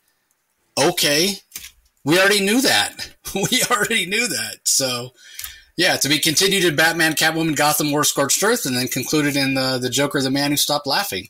This feels like a money grab, for lack of a better term. Oh yeah, not a good it, look. It, not a, it, yeah, not a good look. Yeah, I know it's completely unnecessary for the main narrative. Totally unnecessary in my mind. You know. Yeah. So let's move on to something better. Uh, the Penguin issue number three, written by Tom King. Rafael Torre is the artist. Marcelo Maiolo on colors. Clayton Cowles on letters. We've got the uh, Force of July. Haven't seen them in a long time. Haven't thought about them in a long time. Uh, what do you think of this? Um, this was uh, this was okay. I was actually a little bit surprised by this because um, this is actually Tom King surprised me, but Tom King is the last two issues are basically just these are recruitment issues. Penguin is just recruiting teammates. He he's so so far the Penguin has recruited uh, a detective. Uh, I think Mendoza is her name, and uh, the Help as his bodyguard. And now and this entire issue is is just sort of catching us up on the Force of July, which are a group of superheroes that have fallen upon very difficult times, and Penguin is basically going to use them to basic they're going to be his enforcers.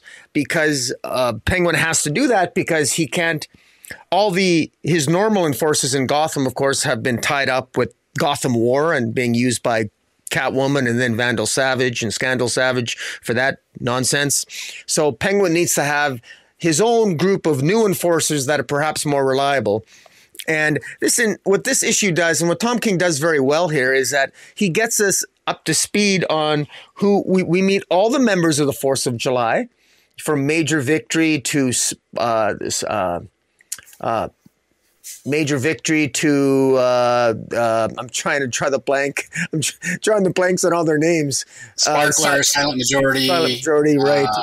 yeah, Miss what is it? Miss Liberty, and yes, yeah, what's the the plant girl? Uh, oh.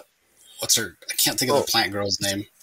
Is yeah, Major Victory, uh, Sparkler, Miss Lady Liberty, Mayflower, the Mayflower, Mayflower. Yeah, there right. you go. Yeah. yeah. And yeah, this I, I, think this is very well done. Each each member of the Force of July have their own voice. They have their own set of dysfunction. Major Victory is kind of a guy who's very violent. He wants to get back in the game again, even if it means he he's got no problem killing.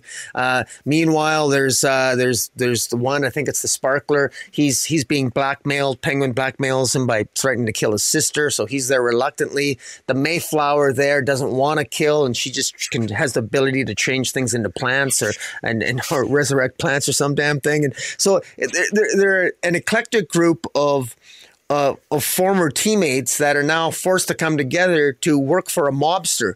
It's a very interesting dynamic, and I think it actually is an inspired idea by Tom King. I think that's very interesting, and it shows that Penguin is is thinking outside the box here. This is a very different Penguin. Penguin isn't playing by the playing by his usual tactics and rules anymore. He's usually utilizing his intellect, whereas in the past, Penguin I always he he always seemed to use his intellect to to amass more of a fortune and to protect it. Now he's thinking in terms of strategically he's thinking more he's putting a lot of his thought that he normally would put into maybe his planning for heists or for for crime he's now thinking in terms of who can who are the best people I can get that I can control to protect me. And my God, he's got the help, who is a Shiva level uh, uh, assassin or protector.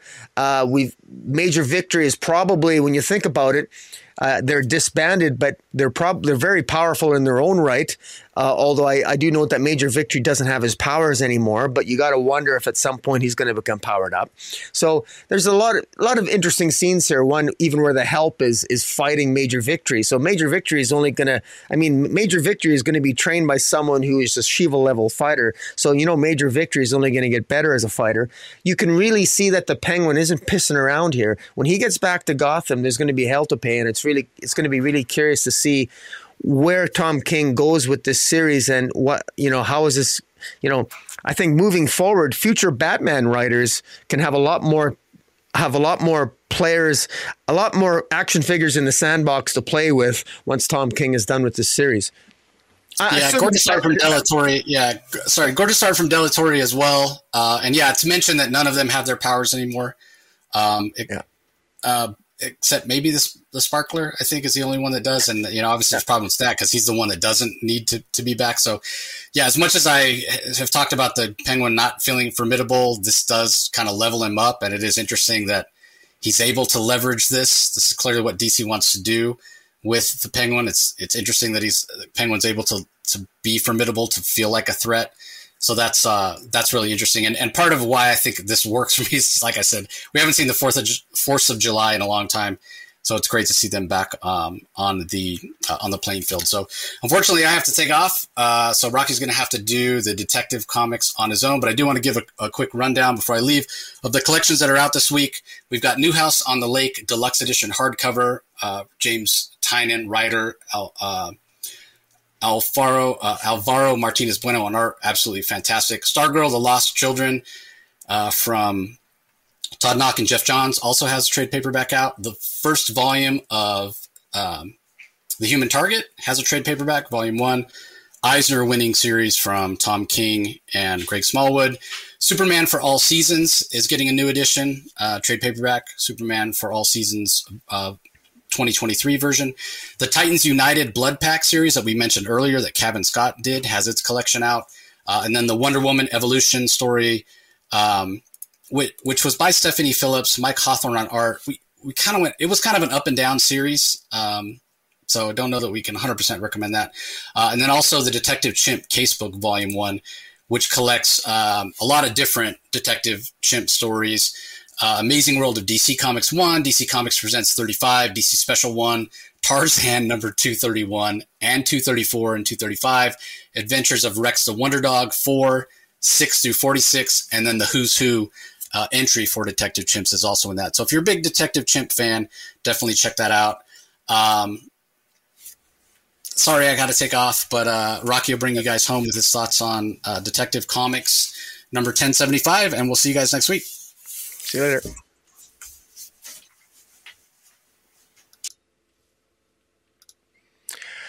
Okay, guys. Uh, yeah, all right. So, Detective Comics issue 1075. It's written by Ram V. Uh, Francisco Francavilla is, does the art and colors on this issue, and Ariana Maher is the uh, letterer. And uh, one of the things that uh, uh, Ram V continues to do continues to do well here in my mind. Now he's come under some criticism for for this story. This story has a lot of moving parts, but one of the things that it's finally coming to a head now is that um, Master Arzen is, uh, of course, leader of the of the Orgham family that wants to essentially take control of Gotham.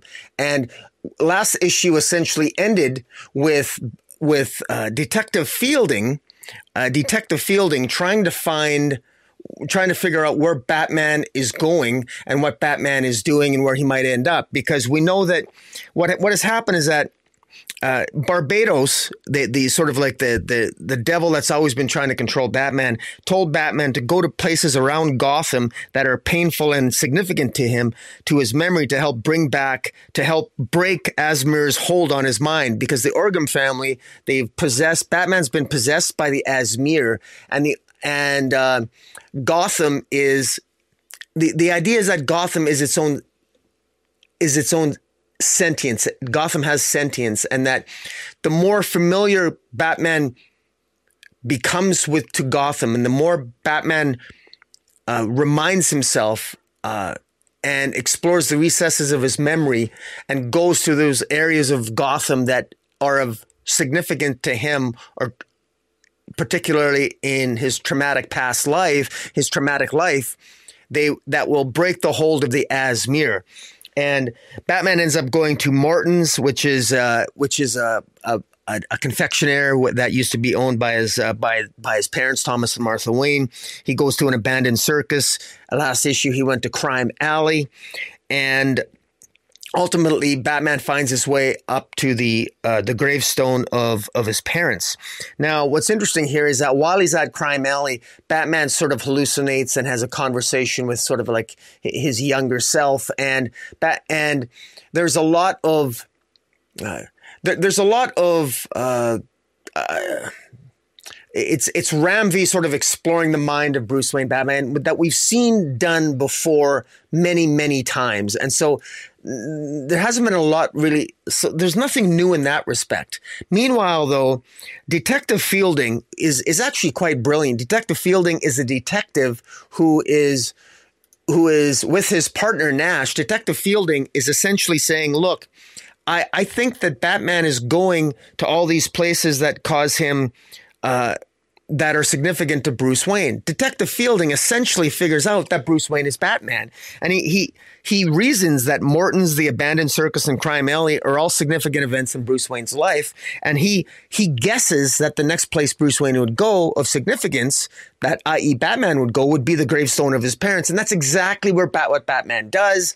And Detective Fielding is there. Unfortunately for Detective Fielding, Nash is working for Master Arzen and the Orghams, and Detective Fielding is killed, brutally killed. Actually, felt felt kind of bad for him because Detective Fielding is actually a character that I really liked and because he, uh, but naturally, of course, probably the the, the sure sign that you're going to that uh, if you're a character in a Batman comic, one of the signs that you're probably going to be killed is if you discover the secret identity of Batman. Unfortunately, that's what happened to Detective Fielding.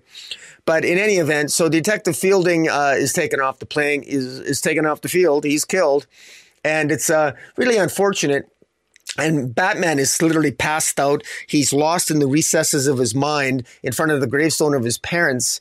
And Master Arzen uh, doesn't want uh, doesn't want uh, uh, Shev Shavhad. That's her name, Shavad. She, he doesn't want Shavad to to harm uh, Batman because he Master Arzen considers Batman a worthy adversary, so much so that he wants to see who Batman really is. And Master Arzen is shocked to discover that Batman is actually Bruce Wayne. And this is where it gets so, somewhat poignant because Master Arzen is so so shocked that it was Bruce Wayne because he made Master Arzen he made a promise to Bruce Wayne. He promised Bruce Wayne that that the Wayne legacy would not be forgotten, and yet here he finds him destroying the Wayne legacy, and he's because he's going to be destroying the legacy of Batman in much the same way that he destroyed the legacy of his former bodyguard uh, when when he destroyed the tree and the dreams of his bodyguard as a young boy. And Master Arzen basically, you know, he's asking himself that perhaps uh, that perhaps Batman is is more Bruce Wayne is maybe more like him. Maybe Bruce Wayne is worth saving. And Master Arzen, it is hinted that Master Arzen, he might Arzen might come up with a way to save to maybe save Bruce Wayne, uh, while it, but how you would save Bruce Wayne and then kill and then get rid of Batman? Good luck with that. Right. And um, now, so that's basically how it ends. It ends that uh, with Arzen asking himself, is Bruce Wayne worth saving? Because he felt a kinship with Bruce Wayne, that Arzen and Bruce Wayne do have a lot in common. Ar- Arzen, Arzen always had this, had this legacy to live up to as an Orgham and he's under you know he's got his father's legacy. And but he's also he was manipulated by his mother but he doesn't know he was how to the degree to which he was manipulated by his mother. His mother is the one that was responsible for manipulating him to destroy to burn down the tree of the, the betrayal. Uh, his bodyguard protected him and his his lifelong friend and how his mother betrayed him growing up. He's not aware of the full extent of how he's manipulated by his mother.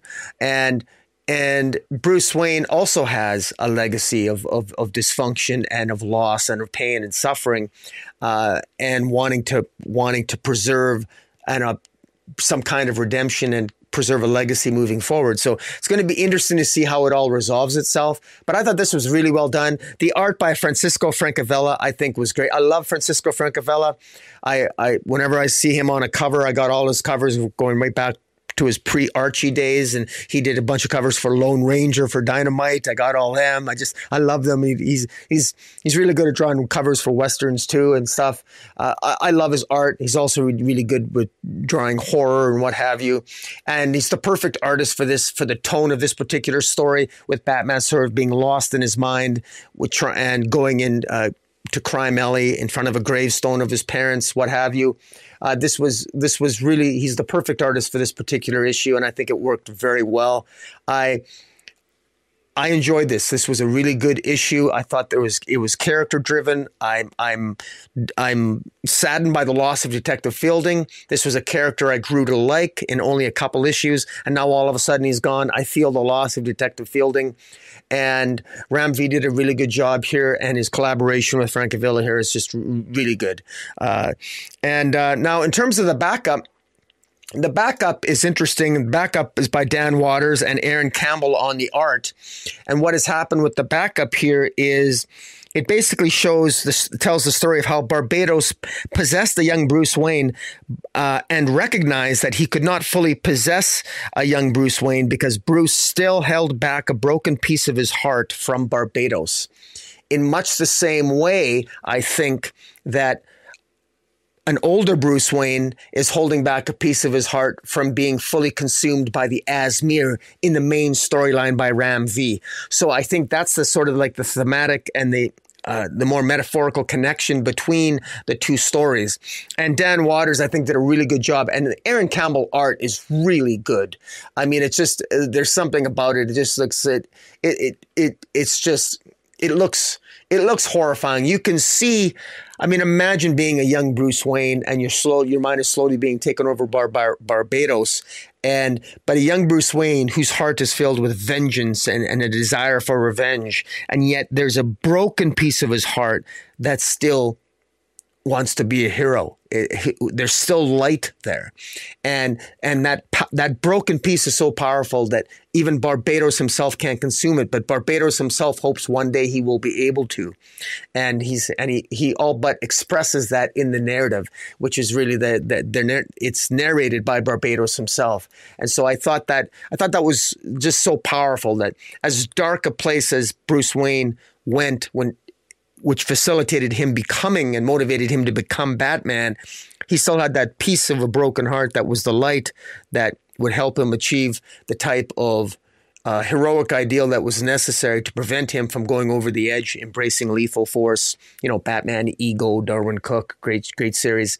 That that's somehow there's always something that happens that prevents Batman from going over the ledge and doing taking extreme measures, and it's that broken piece of his heart that is, ironically enough, the strongest part of his psyche. And I thought that was very well done by Dan Watters, and it and it, and, it, and it's and it's again, it's I think it's le- linked to a central aspect of Ram V's central story, and ultimately hinting at how Batman will ultimately defeat the Azmer because it's that broken piece of Bruce Wayne's heart that's ultimately going to maybe save Batman and not only have him overcome the Azmer, but continue to overcome Barbatos And dare I say, over in the pages of Batman, helps him continue to overcome the Batman of Razog, uh, the Batman of Zur-En-Arrh. But uh, so that's it, guys. Uh, now, in terms of my pick of the week, uh, we we can't get uh, we can't get uh, we're not going to be able to get uh, uh, Jace's pick of the week. But for my pick of the week, let me just go back to the here now. Now, what am I going to pick? This is this is a tough one. I have to I have to scan all of these. My pick of the week. I'm going to have to go with. Wow, I um, boy, this is a tough one. Um, you know what?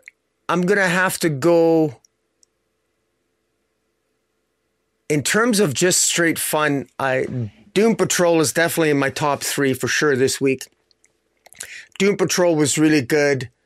I really liked uh, Wonder Woman. I enjoyed Wonder Woman. Action Comics was fantastic. Um, man, I think it's between it's between Doom Patrol, Alan Scott Green Lantern, Wonder Woman, and Action Comics. Um, I'm going to go you know what?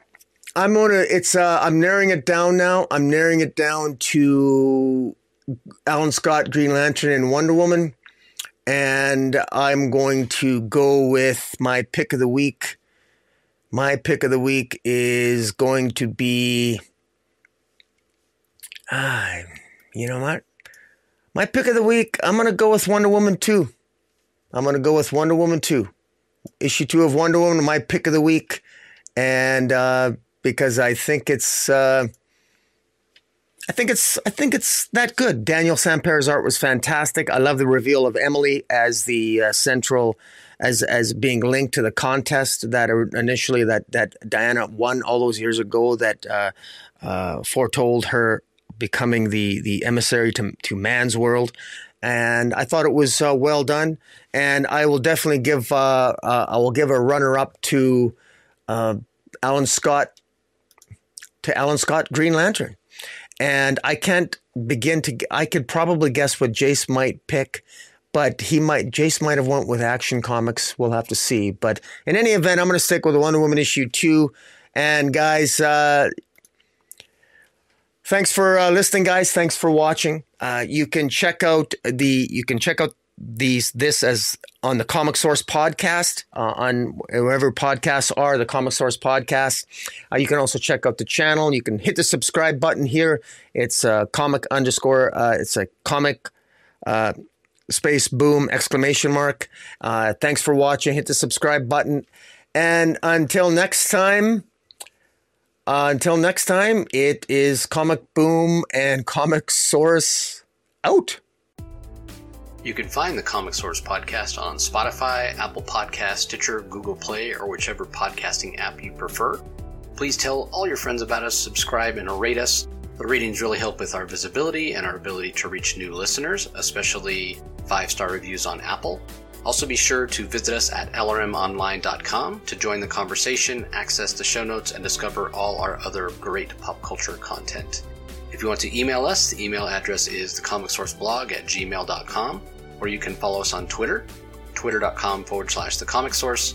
Do a search for the comic source on Facebook and Instagram to follow us on those social platforms. All three spots are great places to find out when we release new episodes as well as follow all our convention coverage. So, once again, we want to thank everyone for listening, and we'll talk to you next time.